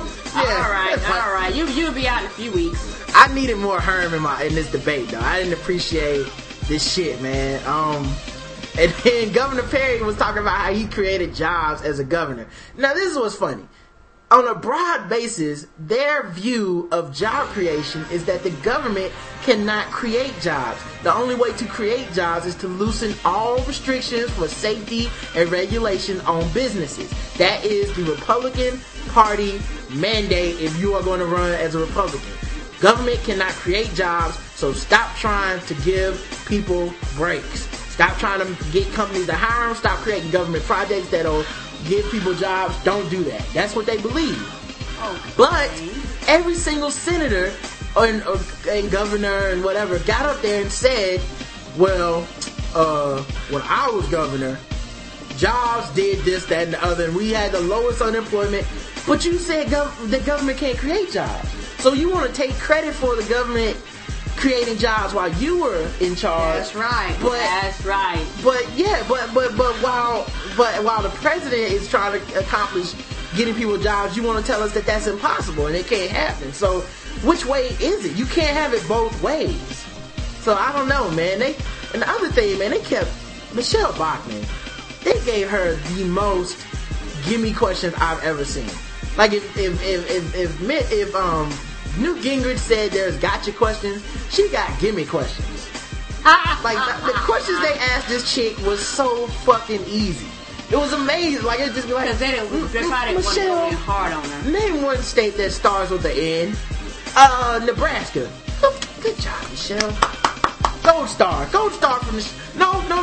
No more questions for Michelle. Good job, buddy. Good job. Go have a snack. She's not a serious candidate either. Well, it was just weird because, like, they were coddling her so much, and I don't know if this is... Yes, and it was almost to her detriment because they coddled her so much of it was like at the end of the night she kind of just washed with everybody else. Right. She didn't stand out. She didn't really say anything. Because the other debates were focused more on her. And I think that for a woman, whether people want to admit this or not, it benefits women to be attacked in debates. Yes, it does. And I don't mean that it's... And I don't mean to make it sound like, well, it's good that you got attacked. No. But their fans rally around the fact that they were attacked as a woman. Yes. It happened with Hillary Clinton. Yes, it happened with Sarah Palin. They will come out the woodwork. It can get to be a bit irrational. The same way that, to its extent, it benefits a black person. Like when Obama was called that guy or other guy or whatever by McCain in that debate, that immediately sank McCain because it's like, dude, the fuck? You can't be calling him other and that guy during a fucking live debate. Yes. Because now you've riled up every black person that has had that experience of being called other or that guy. That's right. They or you people. That's right. Y'all. So you're not doing anything but hurting your cause. Mm-hmm. And I think without them attacking Michelle Bachmann like the last time, she didn't come out looking that good in this debate. Even she didn't. Afterwards, when they talked to her spokesdude. Yeah, spokesperson. Terrible. He was like, and this is his. And these were like his words. He was basically like, she looked smart. And she looked like she was articulate. And I was like... Just tell the truth. She didn't say shit. Why did you lower the bar for your own candidate that bad? Terrible. At least tell a better lie. And then my man Newt Gingrich was up there. And he kept trying to do the We Are Family shit. He was like, you're trying to get Republicans to attack each other, and we're not going to do it. We're all unified. Whichever one of us can take down the president is going to do it. And it's like, one, I think he's kind of playing for the vice president. Okay. He's hoping, because he's harmless. And while he's known as a brilliant strategist, he's fucking broke, and he hates campaigning. He hates the parts of campaigning that matter, like, I don't know, shaking hands and getting fucking money. That's why you're broke, and that's why your fucking campaign staff walked out on you, you know? Yes. So, and you know, he's like, go to Newt.com, and we have such and such outline. I'm like, you can go to Newt.com, but you gotta get past the 508 donate buttons to get to the fucking, to get to anything, man. You broke, dog. You are broke. Yes, he'll be out soon. Why is he even still in the debate? And he's like, Obama hasn't talked to anyone on this panel about creating jobs. He hasn't talked to me. He didn't talk to Senator Perry. He hasn't talked to staff. He hasn't talked to Herman Cain. I'm like, dog, nobody talks to Herman Cain about how to create jobs. Godfathers didn't talk to Herman Cain about how to create jobs. No, because Godfather want the Muslims to work for them. They do not. They like their money too. Right. It was just weird, man. And the thing that was funny too is like Mitt Romney's strategy on healthcare was like, it's cool for my state, but not for everybody. Just my state. And I'm like, you sound like he's going, I know these sick people, but I don't know them niggas over there. Mm-hmm. Y'all got to die. These sick people live close to my house. Those sick people are crazy. Yes. And they asked everybody about healthcare, and I noticed nobody had a healthcare plan. Of course not. Every single person was, when asked about healthcare, their healthcare plan was to repeal, quote unquote, Obamacare. But yet you didn't have any ideas to fix the shit? Come on now. They're like, oh, we can start with a privatized solution to individual needs. Like, so you say go back to what we were doing, where healthcare costs are skyrocketing. We have a bunch of people who are just not on the books because they come in because of the Hippocratic Oath. You can't let them die in the fucking emergency room. That's right. So you get your emergency care, and then you say, yeah, dog, I can't pay for this bill. So, peace. And now the taxpayer is left with this bill. And unless you're going to let people die, because it's like, they'll say shit like, well, people need to take responsibility. Yeah, dog, they not doing that. They can do that now. What do you think they need a stern talking to? Yes, and they can't fucking afford it. They're not going to do it. Yes, and that's why we need national coverage. And they're like, when you talk about that, it makes you mad. It was like, well, everybody doesn't have to have, auto insurance. Well, everybody don't have that fucking car, but you need to breathe, don't you? Right, everybody gets a body, and we're not letting people die. If you want to just start letting people die, hey, maybe I could be a Republican. Because old people go first. And then if you start doing that shit, I bet you people will be sure they can have health care. And I like how Michelle Bachmann's like, well, if you vote me in, I know what it takes to repeal a law. I will get in there, and I will work tirelessly until Obamacare is repealed. And I was like, it took 3 years to repeal Don't Ask, Don't Tell. And that's quote-unquote repeal. They kind of just had to let that one die. Yes. So, like, how you going to repeal health care? And you know what? And me and you have talked about this. The thing about it is that when you're not actually in office, you can say random, pointless shit. Because you're not held accountable for nothing that you say. So you can say the tree's going to be orange tomorrow, vote for me, and people got to believe that shit because you said it, even though you have no statistics and nothing to back up your point. Right, and then the other thing, they asked Newt Gingrich a question, and he turned the question into, you're trying to make us argue with each other. Why are you even asking that question? And I was like, he talks like a dude that cheated on his wife while she was on her deathbed. Why are you looking at my Facebook page anyway, bitch? Why don't you just die already? And the thing is, like, Herman Cain, his help, he said that he was instrumental in getting rid of Hillary Care. Hillary Care? What's that? I think he invented some shit. He just made some shit up. I've never heard of that. He's like, we defeated Hillary Care. He's like, okay. But that's why I love that man. In his alternate time machine, that happened. but apparently that happened. And the other thing I know is with Newt Gingrich, when he kept talking all this harmony shit, it's because he's broke. I think he's going to ask everybody after the debate to let him borrow $20. It's like, hey, man, did you like when I told him that we need to stop arguing this shit? Anyway, man, let me get at you about something, Mr. Perry. Man, you got $20 I can hold till next debate. Oh, I got you back, man. Next debate is in 2 weeks. I got you. So the other thing too, man, that Santorum, they kept asking the Republicans about African Americans, like, how, what are we gonna do to solve the job crisis among African Americans? And every last one of them avoided the question, and then they didn't even ask Herman Cain about it. Wow, are you serious? Yeah, it was, I don't know if he requested not to be asked that question, because, you know, the second you look like you black and you care about black people, you are not allowed in the Republican Party. Oh, no, that's why I said he's not going to be there too much soon, no. Yeah, Michael Steele talked about black people 2 times. They was like, no, nigga, enough. He's like, I'm just saying we should be a little more hip-hop and get some young black people. Fuck that! You fired! Old and white, and we don't give a damn about it. Stop spending all our money at the strip club. You're probably making it rain. Yes, shit we've been doing for years. But yeah, they asked Santorum, and he, you know, he said he cares about African Americans and he cares about the work rights of women. And I was like, yeah, except when they want the right to choose. That's right. Then you don't give a fuck. That's right. I care about African Americans until they're born. Then fuck them. Give us our welfare money back. Perry, they asked him about helping African Americans and creating jobs for them. And he totally avoided the question. And then he said, you know, he's worked that camera real good. And I was pretty sure that he was like, how you going to ask me that gotcha question? Don't you know I'm trying to take away a job from a black man? What did he say? President Obama. Did he say nothing? Did he? Well, he did this thing that when I worked in my old company, I asked this question because they were like, we're having a taboo question section. You can ask any question about any topic, and we will have it answered by the management. And so I sent in the question, what about diversity in the office, specifically pertaining to African Americans? Even though the company is headed out of another country, yes, you're in America, we have affirmative action and whatnot, but I also noticed that there are no black people in offices here, period. Yeah. No black people are working in offices, period. Nothing but mostly white males and some women. White women, of course. And when I asked about that, they turned the question into diversity of getting Americans and women into offices. Okay. Never addressed black people specifically, completely avoided the question.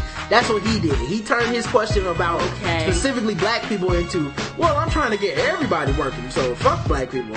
You know, like, yeah, that's indirectly what you're saying, and that's indirectly what they're saying. Yeah, I'm not trying to create black jobs. I'm trying to take one away from a black man. Jesus, they asked me all these fucking questions, and then they asked him about energy policy, and this I don't understand Republicans, man, because we just had Japan suffer a nuclear meltdown. Mm-hmm.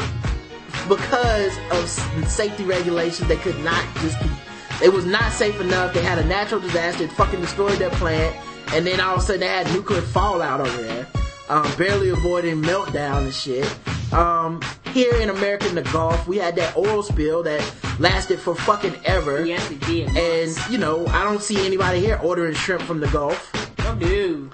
And yet, every last one of them was like, the problem is Obama and these regulations and these safety policies. We need less regulation and less safety. Why? So they can pour more oil in the ocean? It was amazing. It was like amazingly ignorant. Like, and these aren't like disasters from 30, 40 years ago. This shit just happened. Last week. What is we talking about here? Yes. This shit just happened. Yes, is our memory that fucking short? And they were literally like, if we didn't have all these safety regulations. And the thing is, they go, okay, I want to drill for oil in the Everglades in Florida. And so they were like, look, Michelle, you say you want to do that, but there's restrictions there, and people live there, and if something happens bad, it can blah, blah, blah. And she's like, of course we will drill safely. There's no fucking of course. You don't get to put of course in that sentence after all the dirt that we uncovered. All the rules. Yeah, about BP and stuff. Rules. They dig where they're not supposed to dig. They doing all kinds of things, even though you got these quote-unquote regulations. Right. They're not following them, and we don't have the ability to check. And they were all worshiping Reagan. Like, every other sentence was Ronald Reagan this, Ronald Reagan that. I'm like, Reagan is the Republican Jesus. Yeah, that's, his wife was there, too. That's another thing you say about Ronald Reagan is that motherfucker was great. My parents hate Ronald Reagan, and I don't know how he got to be white people that are Republican Jesus. I don't know how that happened. Yeah, and maybe that's what's going to happen to Obama with black people, but this is crazy to me. And some of the rules and regulations and things we have today was because of Ronald Reagan. Like, he started a lot of that deregulation, a lot of that trickle-down economy bullshit they still eating up today. And I feel like Huntsman is not... running for president. I feel like he's running for vice president because he kept saying, like, the two fine senators whenever he talked about Romney and Perry. He never really attacked either one of them. Mm-mm. And I believe he's like, whichever one y'all win, I'm gonna run for vice president for you. That's what it seemed like. Like, he wants to be the safe pick. And he didn't really have much to say. And it was just kind of weird. He kept saying, this is not... And I'm like, he's like, I don't want to get into a fight. I'm like, dude, it's a fucking debate. One of you can win. That's it. There's no debate with 8 winners. Somebody got to go in there, you know? And they talked about Social Security, and that's kind of where Perry got tripped up because he calls it a Ponzi scheme, and he stuck to his guns. And I think that'll endear him with his base. But once you try to take that shit to a national platform, he's going to have to back down off of that. And... especially people fucking vote. I don't know for Republicans. And there's no way in the hell you're going to win Florida. Right. The youngest Republican voters are like 56 years old. I don't think you need to start talking about how Social Security is a fucking Ponzi scheme, man.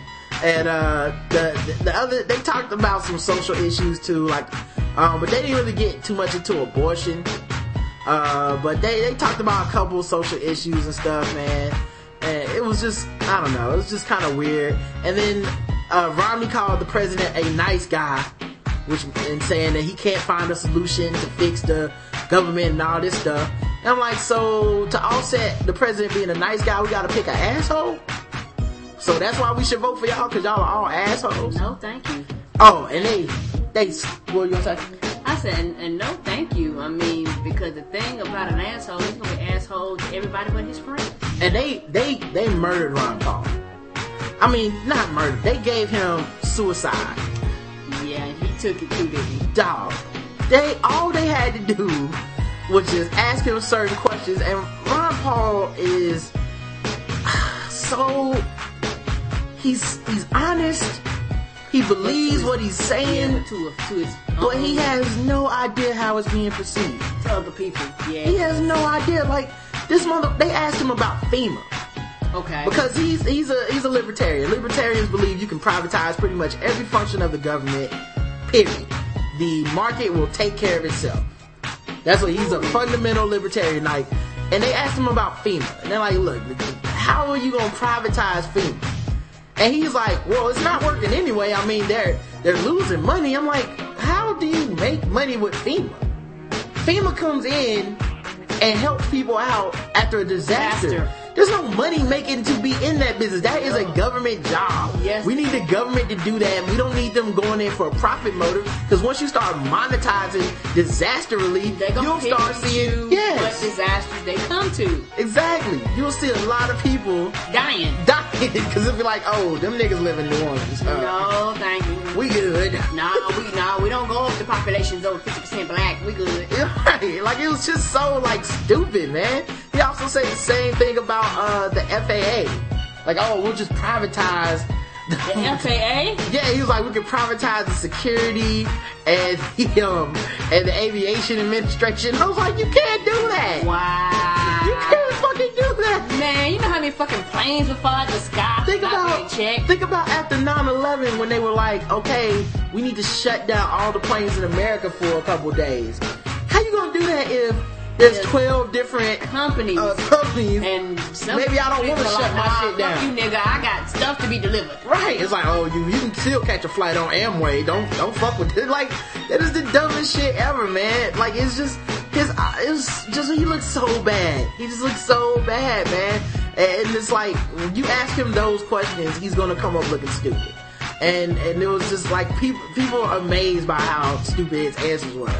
But he meant it, though. That's the sad part. The other thing I noticed is Gingrich started by saying, like, oh, if you want to be against terrorism, you have to vote Republican. What?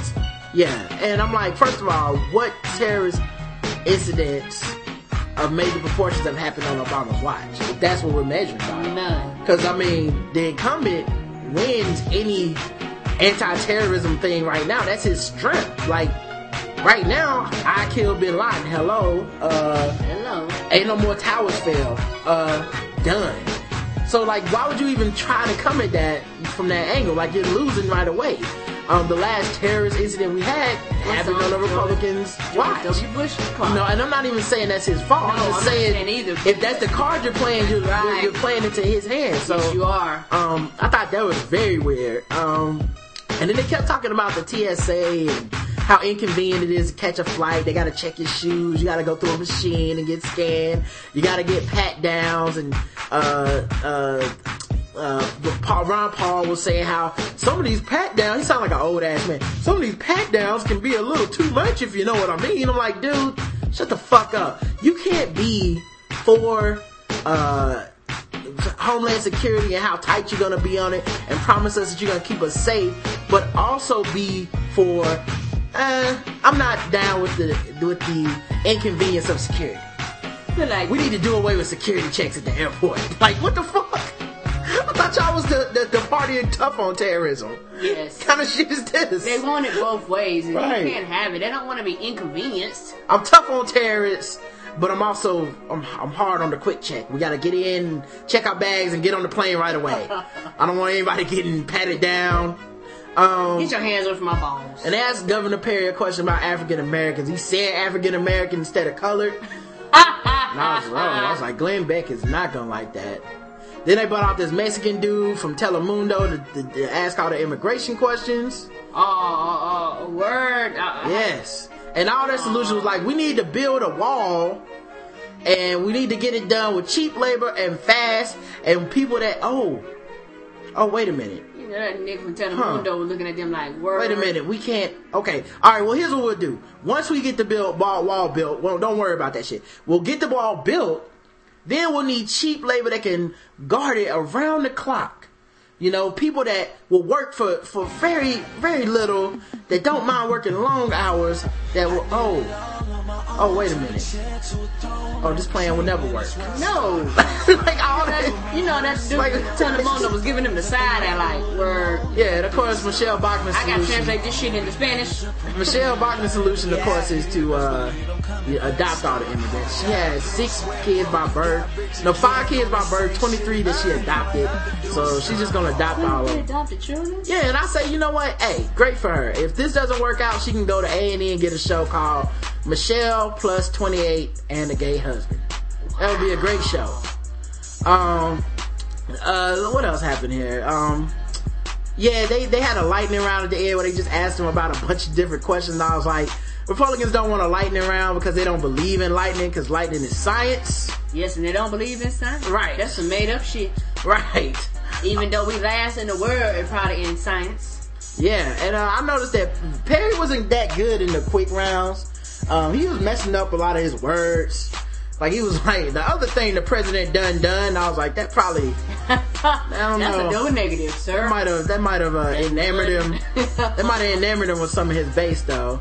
And I don't know, man. I just thought it was crazy, and I thought Huntsman actually looked the best in the debate.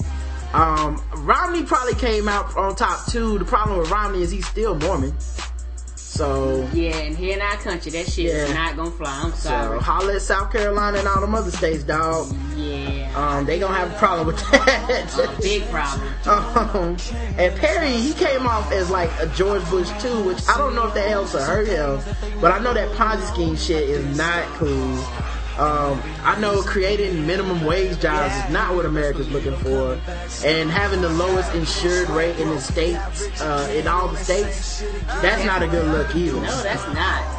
I felt like the Bachmann officially is done. Oh yeah, that's what everybody was saying. She's out. They weren't even interested in her anymore, and that's not a good look for her. And of course Herman Cain was adorable, and you know, I'm still rolling with him. And you know some shit that was a trip. After the debate was over, MSNBC went to another debate that they were having with Al Sharpton and these other people. And one of that lady, she said it's like 4 other people that are running that were not on that podium. Well, then if their asses wasn't on this podium, they not running as far as I'm concerned. Yeah, they kept bringing up Sarah Palin. Yes, and I was like, what the fuck? She's not running. What about that? Don't y'all understand? If she ain't got in here by now, she ain't running. You know what I think it is? I think it's good for the media to cover Sarah Palin. I just think she's got that star power. She's an interesting subject. People love checking in to see what she said, smart or dumb. And I feel like they want her back more than she deserves to be discussed, more than she deserves to be back. So I feel like that's what's happening. I don't think that it's actually a matter of her.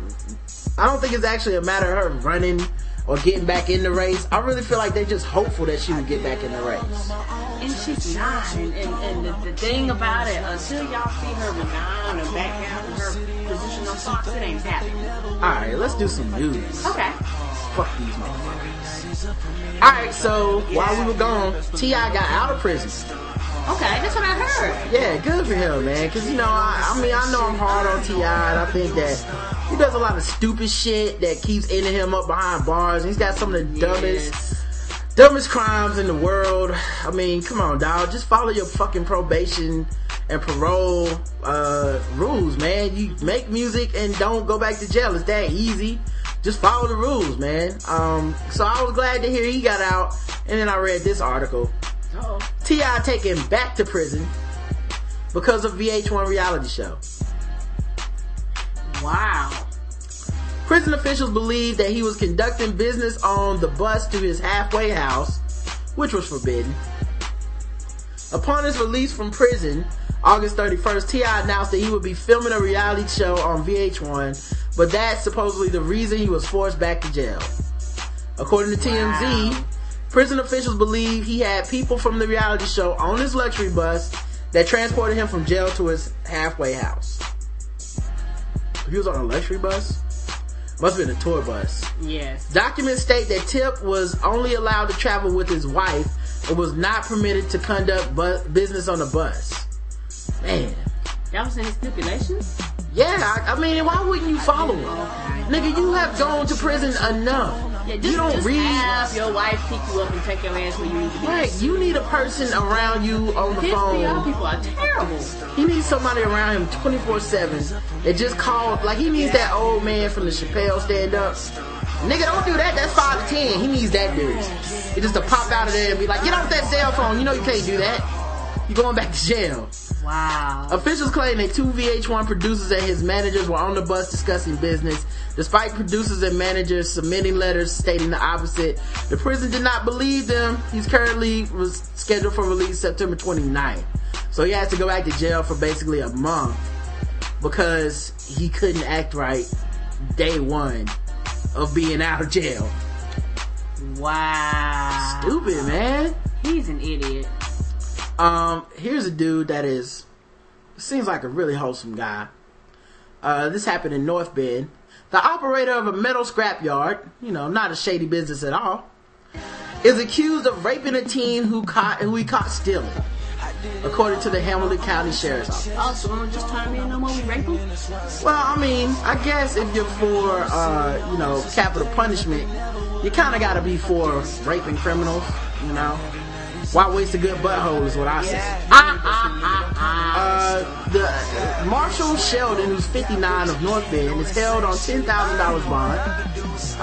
So that's what rape's going for these days. At Hamilton County Jail, where he made his first court appearance on a felony rape charge Thursday. Wow, is that per butthole? Yeah, I guess so. The court takes these allegations very seriously, said Judge Matthew W. Fellerhoff. Told Sheldon and his lawyer, Bernard Mundy, nobody deserves that sort of treatment based on the allegations. So yeah, just because somebody's stealing, they don't deserve to be raped. Monday told the judge this is not your run-of-the-mill rape case, but did not supply more specifics in court. Because, you know, who needs specifics? This is not running, this ain't your everyday rape. Yeah, we don't rape them out here all the time. According to court documents, a 17-year-old girl told deputies the defendant caught her stealing scrap metal items on the property he was supervising. The business registered at the locations in Bruce E. Town Auto Parts, Bruce's E. Town Auto Parts. Why would they name it that? According to online business directors, Sheldon, who also lives on the property in an old Greyhound bus that has been converted into a trailer, grabbed her by the arm and told her unless she did something for him, he was going to call the police and have her arrested. She told authorities he began unbuttoning her pants, but she resisted. Then he gave her the option instead to perform oral sex on her. So, you know, he's a nice guy. On him, yeah. So he's a guy who's willing to compromise. You know, he's like, okay, I see this rape thing isn't going the way I want it. How about we settle out of court for some head? No, old man penis sucks. The victim said she sucks old man penis. That's true, Karen. The victim said she complied with his request, something Sheldon later admitted to authorities. So she sucked him off. After the alleged act, the teen left. She returned shortly after in a silver Ford Taurus with her mother. Man, that must have been a hard story to tell your mom. Yes. Yeah, I got orally raped by the man down at the scrap yard that lives in the Greyhound bus. Steal his shit, but yeah, why were you down there? I was stealing copper pipes to sell for meth, but anyway, you know, what are you looking at my Facebook for, Mom? Both women were armed with tools and confronted him.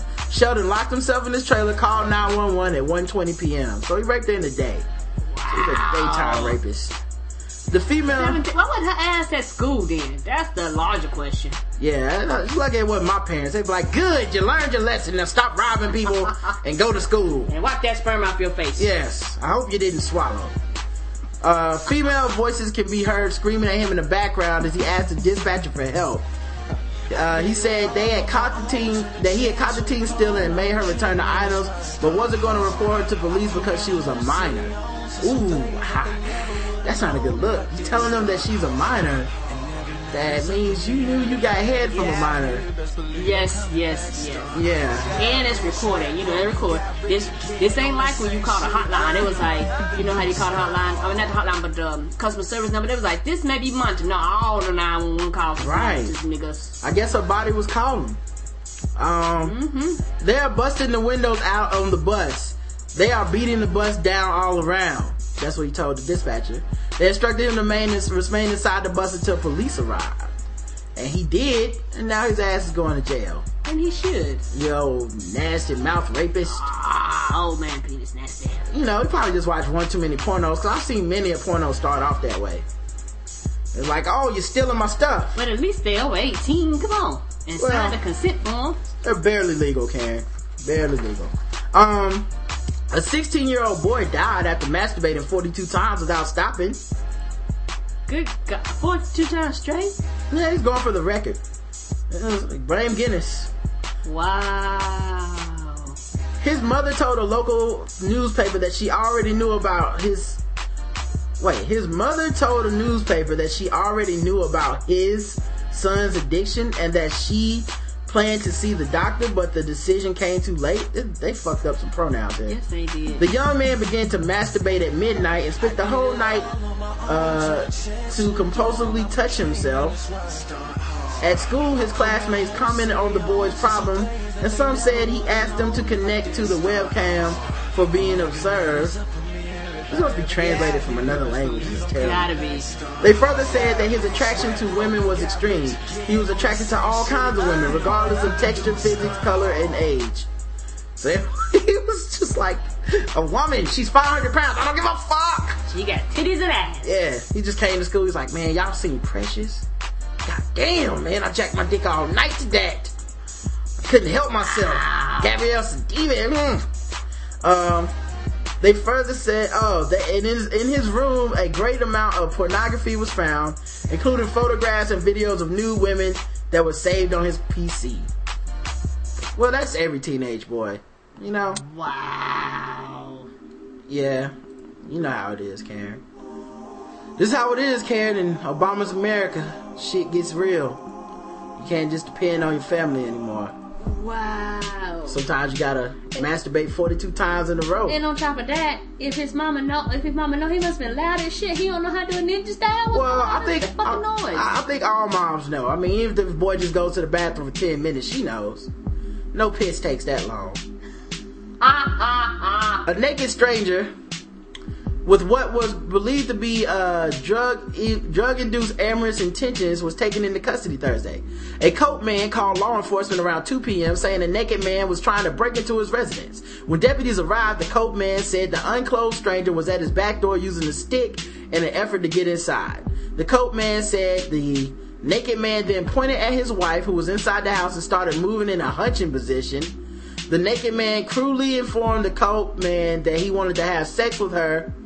So he must have said, fuck her. He's like, I want to fuck your wife. And start humping the air. Wow. The naked man then grabbed a bigger stick, threatening to ram the door. He's terrible trying to break into this house. Yeah, man. I'll say give him some. While the deputies were talking with the coat man, the unclothed individual approached from behind the house. He was covered in dirt and mud. Oh. After some struggle, the subject was handcuffed and transported to the hospital for examination. He was 33 years old and had been influenced by drugs. Influenced by drugs, like drugs is his friends. Hey man, fuck that bitch, dog. You didn't fuck her. You know shut up, cocaine.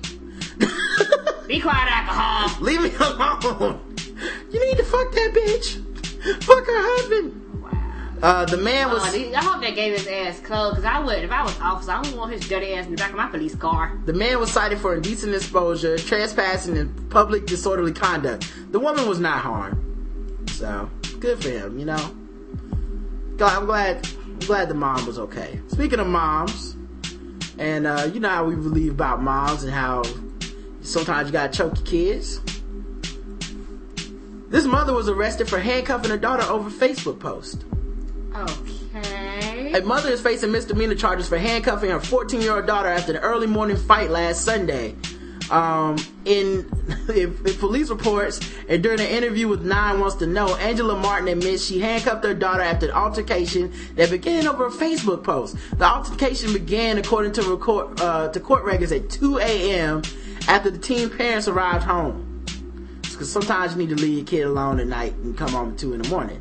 Wow. She claimed her daughter refused to hand over her account password after the teen posted the word vagina on her page, and that's when the two began fighting over the computer. I tried to take her computer, we got in a scuffle, I realized that there was no way I was going to be able to control her. I handcuffed her, I came back upstairs to call the police, and when I went downstairs, she was gone. She had ran to her neighbors in her handcuffs. So she handcuffed her kid, the kid left the house in handcuffs. And she says, but no, I don't beat my children, so hopefully that doesn't come out that way. So she handcuffs her kids, but she doesn't beat them. Wow. Yeah. The neighbor called police, who showed up and found the teen still in handcuffs.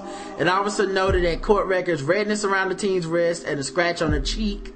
And then they booked the mom in a Jefferson County Detention Center. So, you know, and it says at the end that they are going to stay friends on that Martin says her daughter is going to stay with friends, but my question is, are they going to stay friends on Facebook? I don't know. I think that's going to end that relationship. I think I'm going to unfriend my mom if she handcuffed me over saying vagina.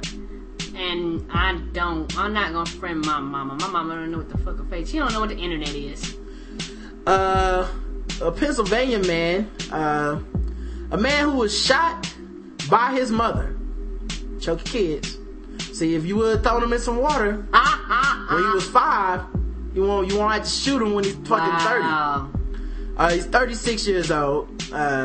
He was charged with burglary, criminal trespass, making terroristic threats, simple assault, recklessly endangering another, harassment, and stalking, according to the Pennsylvania State Police. The degrees of the charge weren't available late Monday, but after midnight, police responded to a report of domestic disturbance, removed Haslett from Fork Hill Road residence, and ordered him not to return. Haslett went to a friend's house and began using Facebook to harass and threaten family members. He then obtained a ride and returned to the Fork Hill Road home and threatened to kill his family and friends. The family members locked themselves in the house but had to grab the fire extinguisher, threw it through the front door window, unlocked the door, entered the house. He then punched out the tooth of his brother, kicked his mother, and choked his sister. It sounds like an Eminem song. And my thing is that why didn't they take his ass to jail the first time?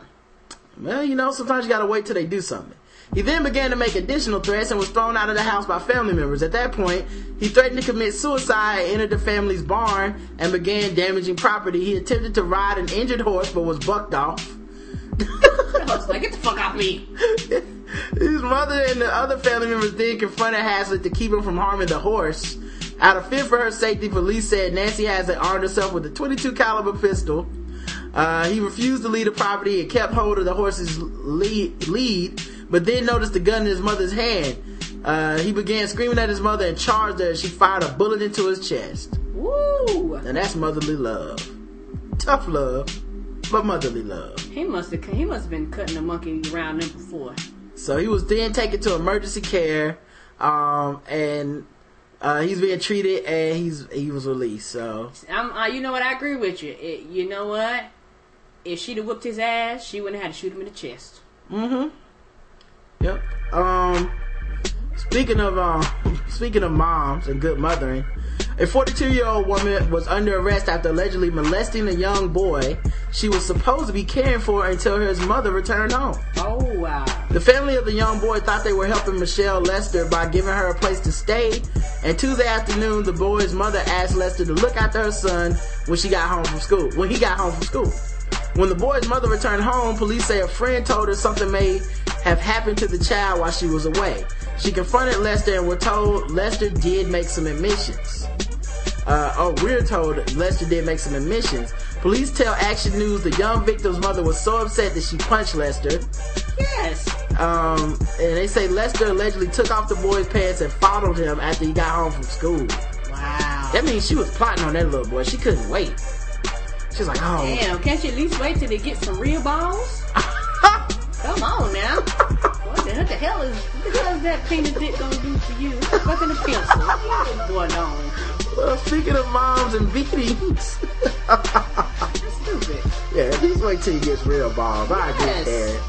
Down there playing with those dingleberries. Oh, great. Come on, dog. Speedway, Indiana. Indianapolis mom was arrested in Speedway on Monday night after someone called the police about the way she was disciplining her child at a bus stop. Speedway Police Department officers went to the 1100 block of Lyndhurst Drive around 7 p.m. Monday after someone called saying the woman was beating the child with a belt. Well, that's just good parenting. When police arrived, the 7-year-old girl was crying and her 28-year-old mother... Ooh. Was yelling at the girl. According to the report, Price continued yelling at the officers despite being continually told to stop. Fuck y'all. Price told police she was hitting her daughter with a belt because she stole a pack of gum from the gas station. The officer suggested the side of the road wasn't the best place to discipline her daughter. See, because even police know, look, sometimes you gotta get a kid a whooping. Yeah, but doing it out in front of everybody ain't the place. Right, and the other question I have is how long did this ass woman take? Because by the time the police got there, if you still whooping your kid, that's excessive. I'm sorry. Yes, I think so too. I really think. And on top of that, you know how black people is. You know, my mom was like, you do the crime here, shit, you gonna get punched right here. We ain't no home stuff. You don't forgot what you did. Now, if you're playing guess the race, this next sentence gives it away. The officer kept asking Price to calm down, but she didn't. According to reports, she told the officer that he did not know how to discipline black kids. You have to beat them. That's a little racist, but... Nigga, I can't put this child in no corner. Y'all gonna be beating him if I don't beat him. Timeouts don't work for colors. All African-Americans. Officers arrested... You think Glenn Beck plays Call of Duty colored operations? I think he does. Officers arrested Price on a preliminary charge of disorderly conduct after she became more irate and out of control. The Department of Child Services took custody of a 7-year-old girl is investigated. The child's father was arrested at the scene on an unrelated warrant. So this kid's... Oh, damn. This kid's got a bright future. Really bright. Another dude, speaking of attacking the police, this dude attacked the police with a spatula. Oh. Yeah. One Lubbock police officer is recovering after being attacked Tuesday. Officer Brian Schwartzner was called out to the suites of Overton, located on Glen... who gives a fuck about the address? At 1:30 Tuesday afternoon on a disturbance report. Schwartzner then located the suspect on the fourth floor of the building. They say Kabir Osola, 20 years old, hit the officer with a large serrated barbecue spatula and tried to gouge his eyes out. Damn! SpongeBob SquarePants would not approve of this, sir. SpongeBob? Yes, he loves his spatula. He always... his Krabby Pat is with his spatula. His spatula is his best friend at the job. He would not approve of this, sir. Well, obviously it's a black man because he was trying to barbecue. He then choked the officer with both hands. Now, he didn't gouge his eyes out, so, like, did he give up and then start choking him? Oh, no. I want to know how that transition takes place. Sharp-ass spatula. Police say while trying to push him over the fourth floor balcony. Oh, they're trying to kill him. It's like Denzel Washington in Out of Time. Yes, that's how people get shot. Another officer was able to detain Isola, who claimed the devil was inside of him. Officer Schwartzner was transported to Covenant with multiple lacerations and contusions and released. Isola was taken to University Medical Center with injuries sustained in the struggle and was booked in the county jail for attempted capital murder. Yeah, you assaulting the officer? Yes. Speaking of murder. All right. You know what PETA says, Karen? What PETA says? Fur is murder. Fuck PETA. I'm sorry. They get on my nerves. Well, apparently, they think Rihanna is committing murder because... she's been wearing this outrageous feather gown made of like these beautiful turquoise feathers from these birds. Mm-hmm. And PETA says that even if the birds are alive, that something from this ostrich feather outfit is like torture for birds. They claim that the feathers could have been collected cruelly, so they don't even know for sure. It could have been. They're just talking. And they said Rihanna is fawning stolen property, in this case feathers, possibly plucked right off their rightful owners' backs. PETA spokeswoman Sandra Smiley told the Daily Star, she has shown little regard for foxes, cows, and reptiles, and now she's adding birds to the list of species exploited for her dubious looks. PETA and the NAACP is the same group. One is just full of black folks, one is just full of white folks. Y'all don't stand for shit no more because you've lost your focus. Is anything dubious about her look? She fine. Yeah, she can wear whatever she wants to wear. Feathers are often ripped off of chickens, geese, ostriches, and emus in live plucking. This can result in gaping wounds that are sewn up with needle and thread without anesthetic. Controversially, Smiley referenced the domestic abuse suffered by Rihanna at the hands of her ex-boyfriend, Chris Brown. What the fuck they gotta do with each other? What, they go punching the ostriches in the face? We keep hoping Rihanna, a victim of violence herself, will learn to open her heart and start empathizing with the suffering of others. That includes the animals who are beaten, gassed, electrocuted, and poisoned to be turned into fashion accessories. But there are some who have called Peter's response hysterical. A question of whether PETA is certain the feathers used in Rihanna's garment were indeed gathered in the cruel manner that the group described. One can only assume that the good people at PETA have some way of definitely knowing the origin and collection method of said feathers, said one commentator. If not, perhaps a little too much speculation on their part. But it's just weird that, like, they just can't stay out of it. They gotta get in the news. No, they can't. And I don't know if you got the story, but we having the barbecue blues and the barbecue festival here this weekend, and PETA is protesting that shit. I love pig. I love pork. I love barbecue. I'm down south. Fuck you, PETA. Well, what have we not talked about yet, Karen? Swords. Sword ratchetness. And it always happens this time of year. It's getting cold, and as the weather changes, so does the swords, Karen. Swords like to come out when it gets cold, because what blood is warm? And it's that warm blood that keeps a sword satisfied on a chilly night. So we got a story here. And let me send this to the chat room so they can get up on it. Oh, or not. Oh, there we go. All right, yeah. So it's basically just another incident of ratchetness that Eli James promotes, that Chris on Insanity Check believes in. I keep trying to save these brothers, but they don't want to hear it. But they'll never get the title of the safest Negro if they continue down the path of sore ratchetness. You know they won't. Here with 6, was it a sword fight or an accident? Police in Uniontown say a man suffered serious injuries at the hands of his sword-wielding brother-in-law. But today, the family is telling a different story. Trina Orlando has more. There are conflicting reports about exactly what happened, but now the woman who was there is setting the record straight. Alice Lawwell said, okay, the whole ordeal was a misunderstanding. Okay, apparently the audio on this is a little fucked up.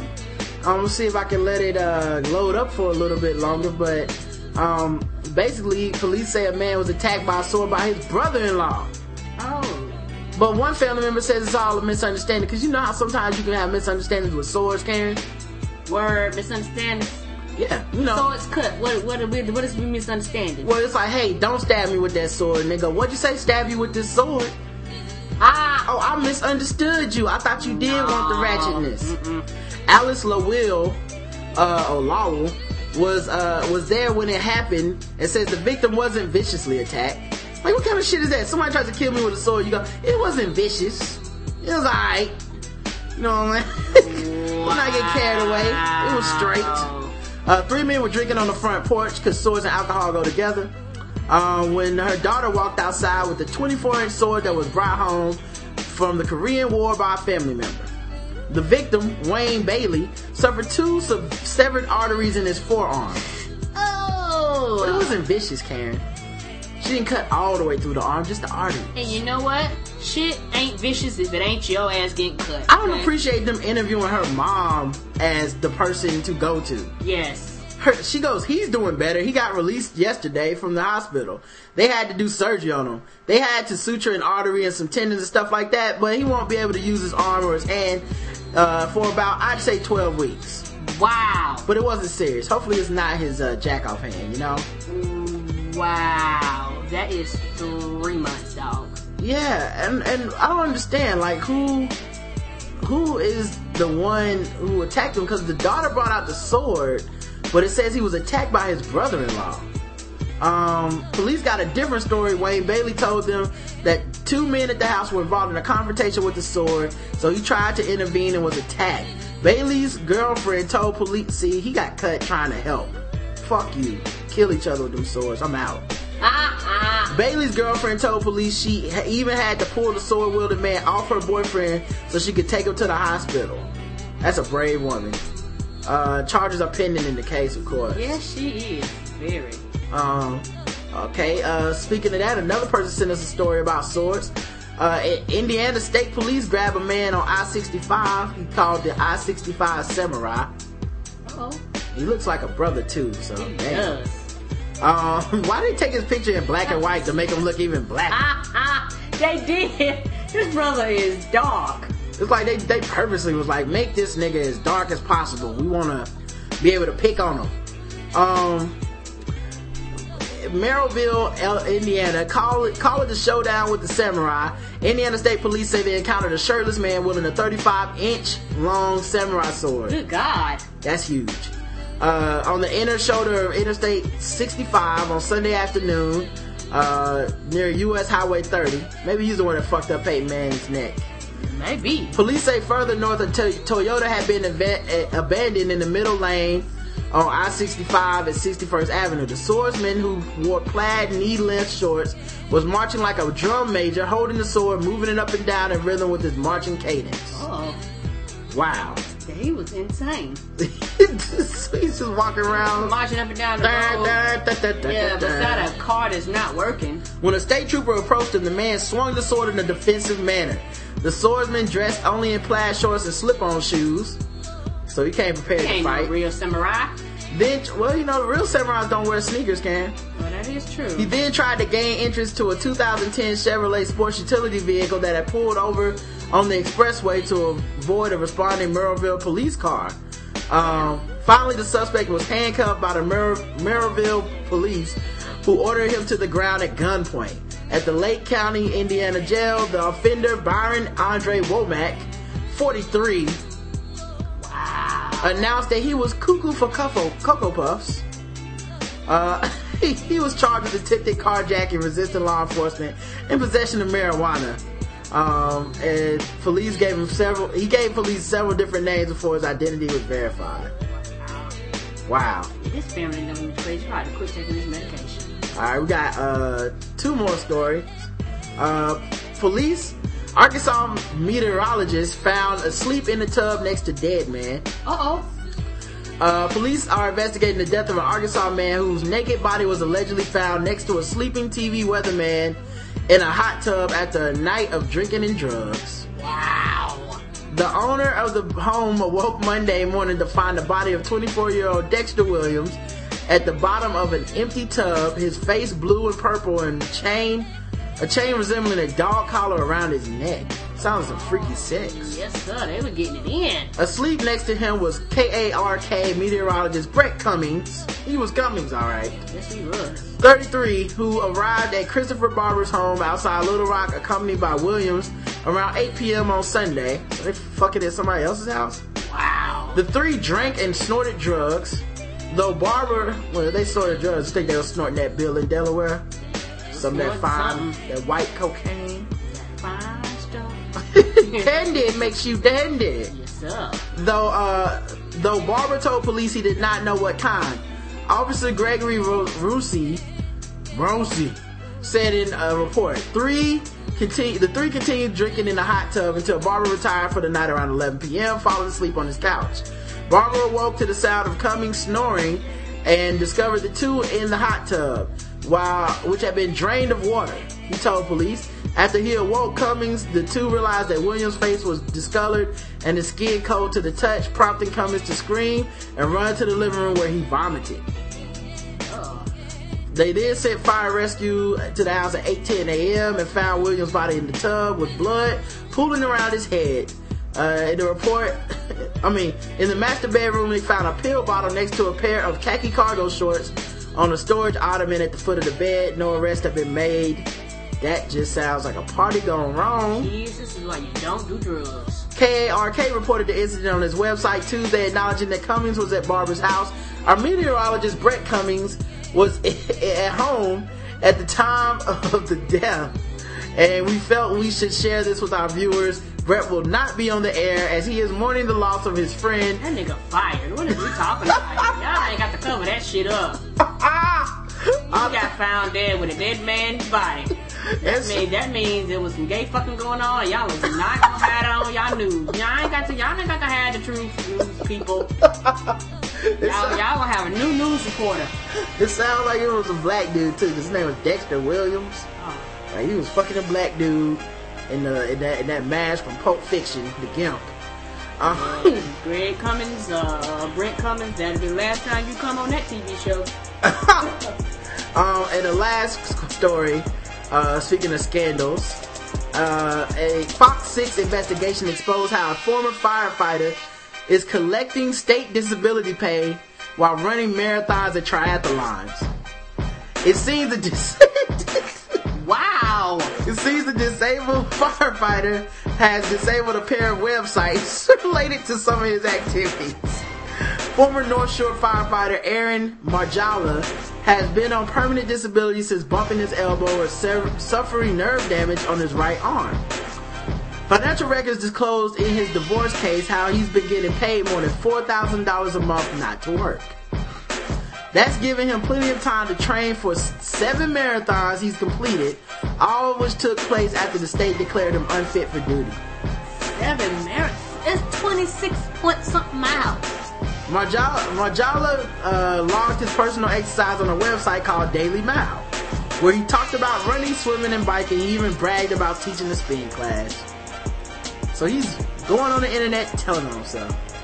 You know they're gonna try to make them pay all this shit back to you. And I would too, nigga. If you can run, pay all the bonds and all that shit, yeah, you give me my money back. Since their original stories tried to take his account down, their investigation also raised questions about Marjala's role in home inspection business that was originally registered in his wife's name. He told the North Shore Fire Department that he has not received any money from the Tri-County Home Inspection. He told Fox 6 that he has an He told Fox 6 that he has and that all income was property reported to the state. The website for Tri-County Inspection is now under construction. He's never going to jail. You know, what's funny about this story to me is if they declared him unfit to work, like, what was he supposed to do? Like, I don't, like, is he supposed to go and report back? I don't know the rules, I'm asking. Is he supposed to report back to them, like, hey, I can work. I can do, and plus, does running a marathon or competing in a triathlon, does that mean that the nerves are back in his arm, that it works again? Or? No, it still might be jacked up. Yeah. I guess they're saying, why your ass out there running and you can't work? And it's also funny that it all came down to his wife being like, fuck you, I'm telling. Yeah, they fell out about something. Yeah, like they getting a divorce and now she's snitching on him. So she was cool with that money coming in. Oh, that's right. I say if he has to pay this money back because they're getting divorced and she receives some of this money because it was, you know, community income, I think she should have to pay half of it back too. And not only that, $4,000 a month, that's actually a lot of money. That's more than some people make working 40 hours a week. Yeah, she was aware of the fact that she was benefiting from his lies. That's right. And then she decided to snitch. That's right. He whatever it is, that she split it right down the middle. Alright, well, this has been another episode of the Black Guy Who Tips podcast. I hope you guys enjoyed it. Football is back. Yes, it is. We are back. Yes, sir. Go to theblackguywhotips.com. Check us out there. You can do all kinds of stuff. Vote in the polls. Leave comments. Donate to the website. Leave iTunes reviews. Yep. Go to the store. Well, you can't do the iTunes reviews at blackguywhotips.com. You can go to the store from there. Oh, my bad. You can join the forums if you want to. You can leave comments. Don't forget you can submit your pictures for our blog for We Cook Medium. Yes. Just theblackguywhotips@gmail.com. Call the show 704-557-0186 Saturday mornings when we do feedback shows. You can talk to us live on the air. Yes. You can also leave us reviews on iTunes. We read every 5-star review live on the air. Yes, we do. Regardless of content, you can call us whack. You can make us talk about loving Tyler Perry and Steve Harvey. There's nothing I can do but read it. Don't forget also, you can also just email the show. You don't have to email pictures of your food. You can email the show with any topic you want us to discuss. Yes. theblackguywhotips@gmail.com. Join our Facebook group. We are one away from 2,200 people. Woohoo! So make sure you join in the group. Make sure you go into the store. Follow us on Twitter. I'm at Rodimus Prime. Say that again. That is in VAT, and we're glad to be back. And I know y'all gonna be glad to hear this episode. All right. So until next time, love you too, baby. Mwah.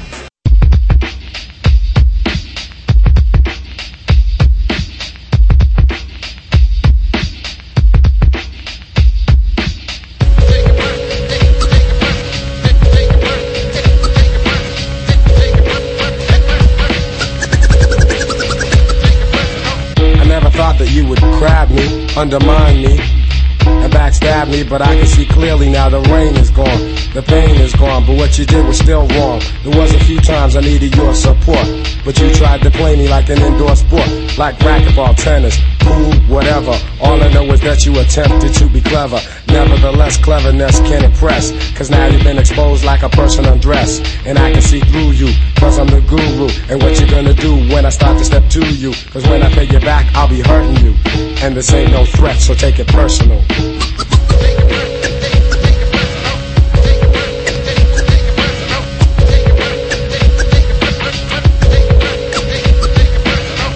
And art, you can't own no loops.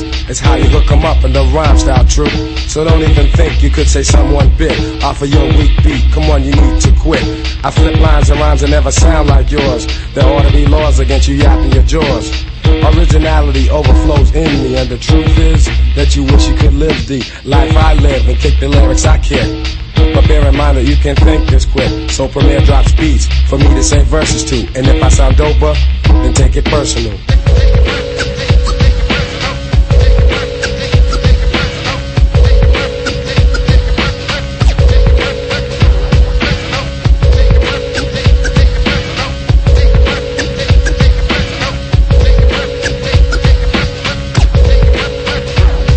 Don't be mad cause I don't come around the way like I used to. I don't have time these days I'm keeping busy making power moves, and don't try to say I don't remember you.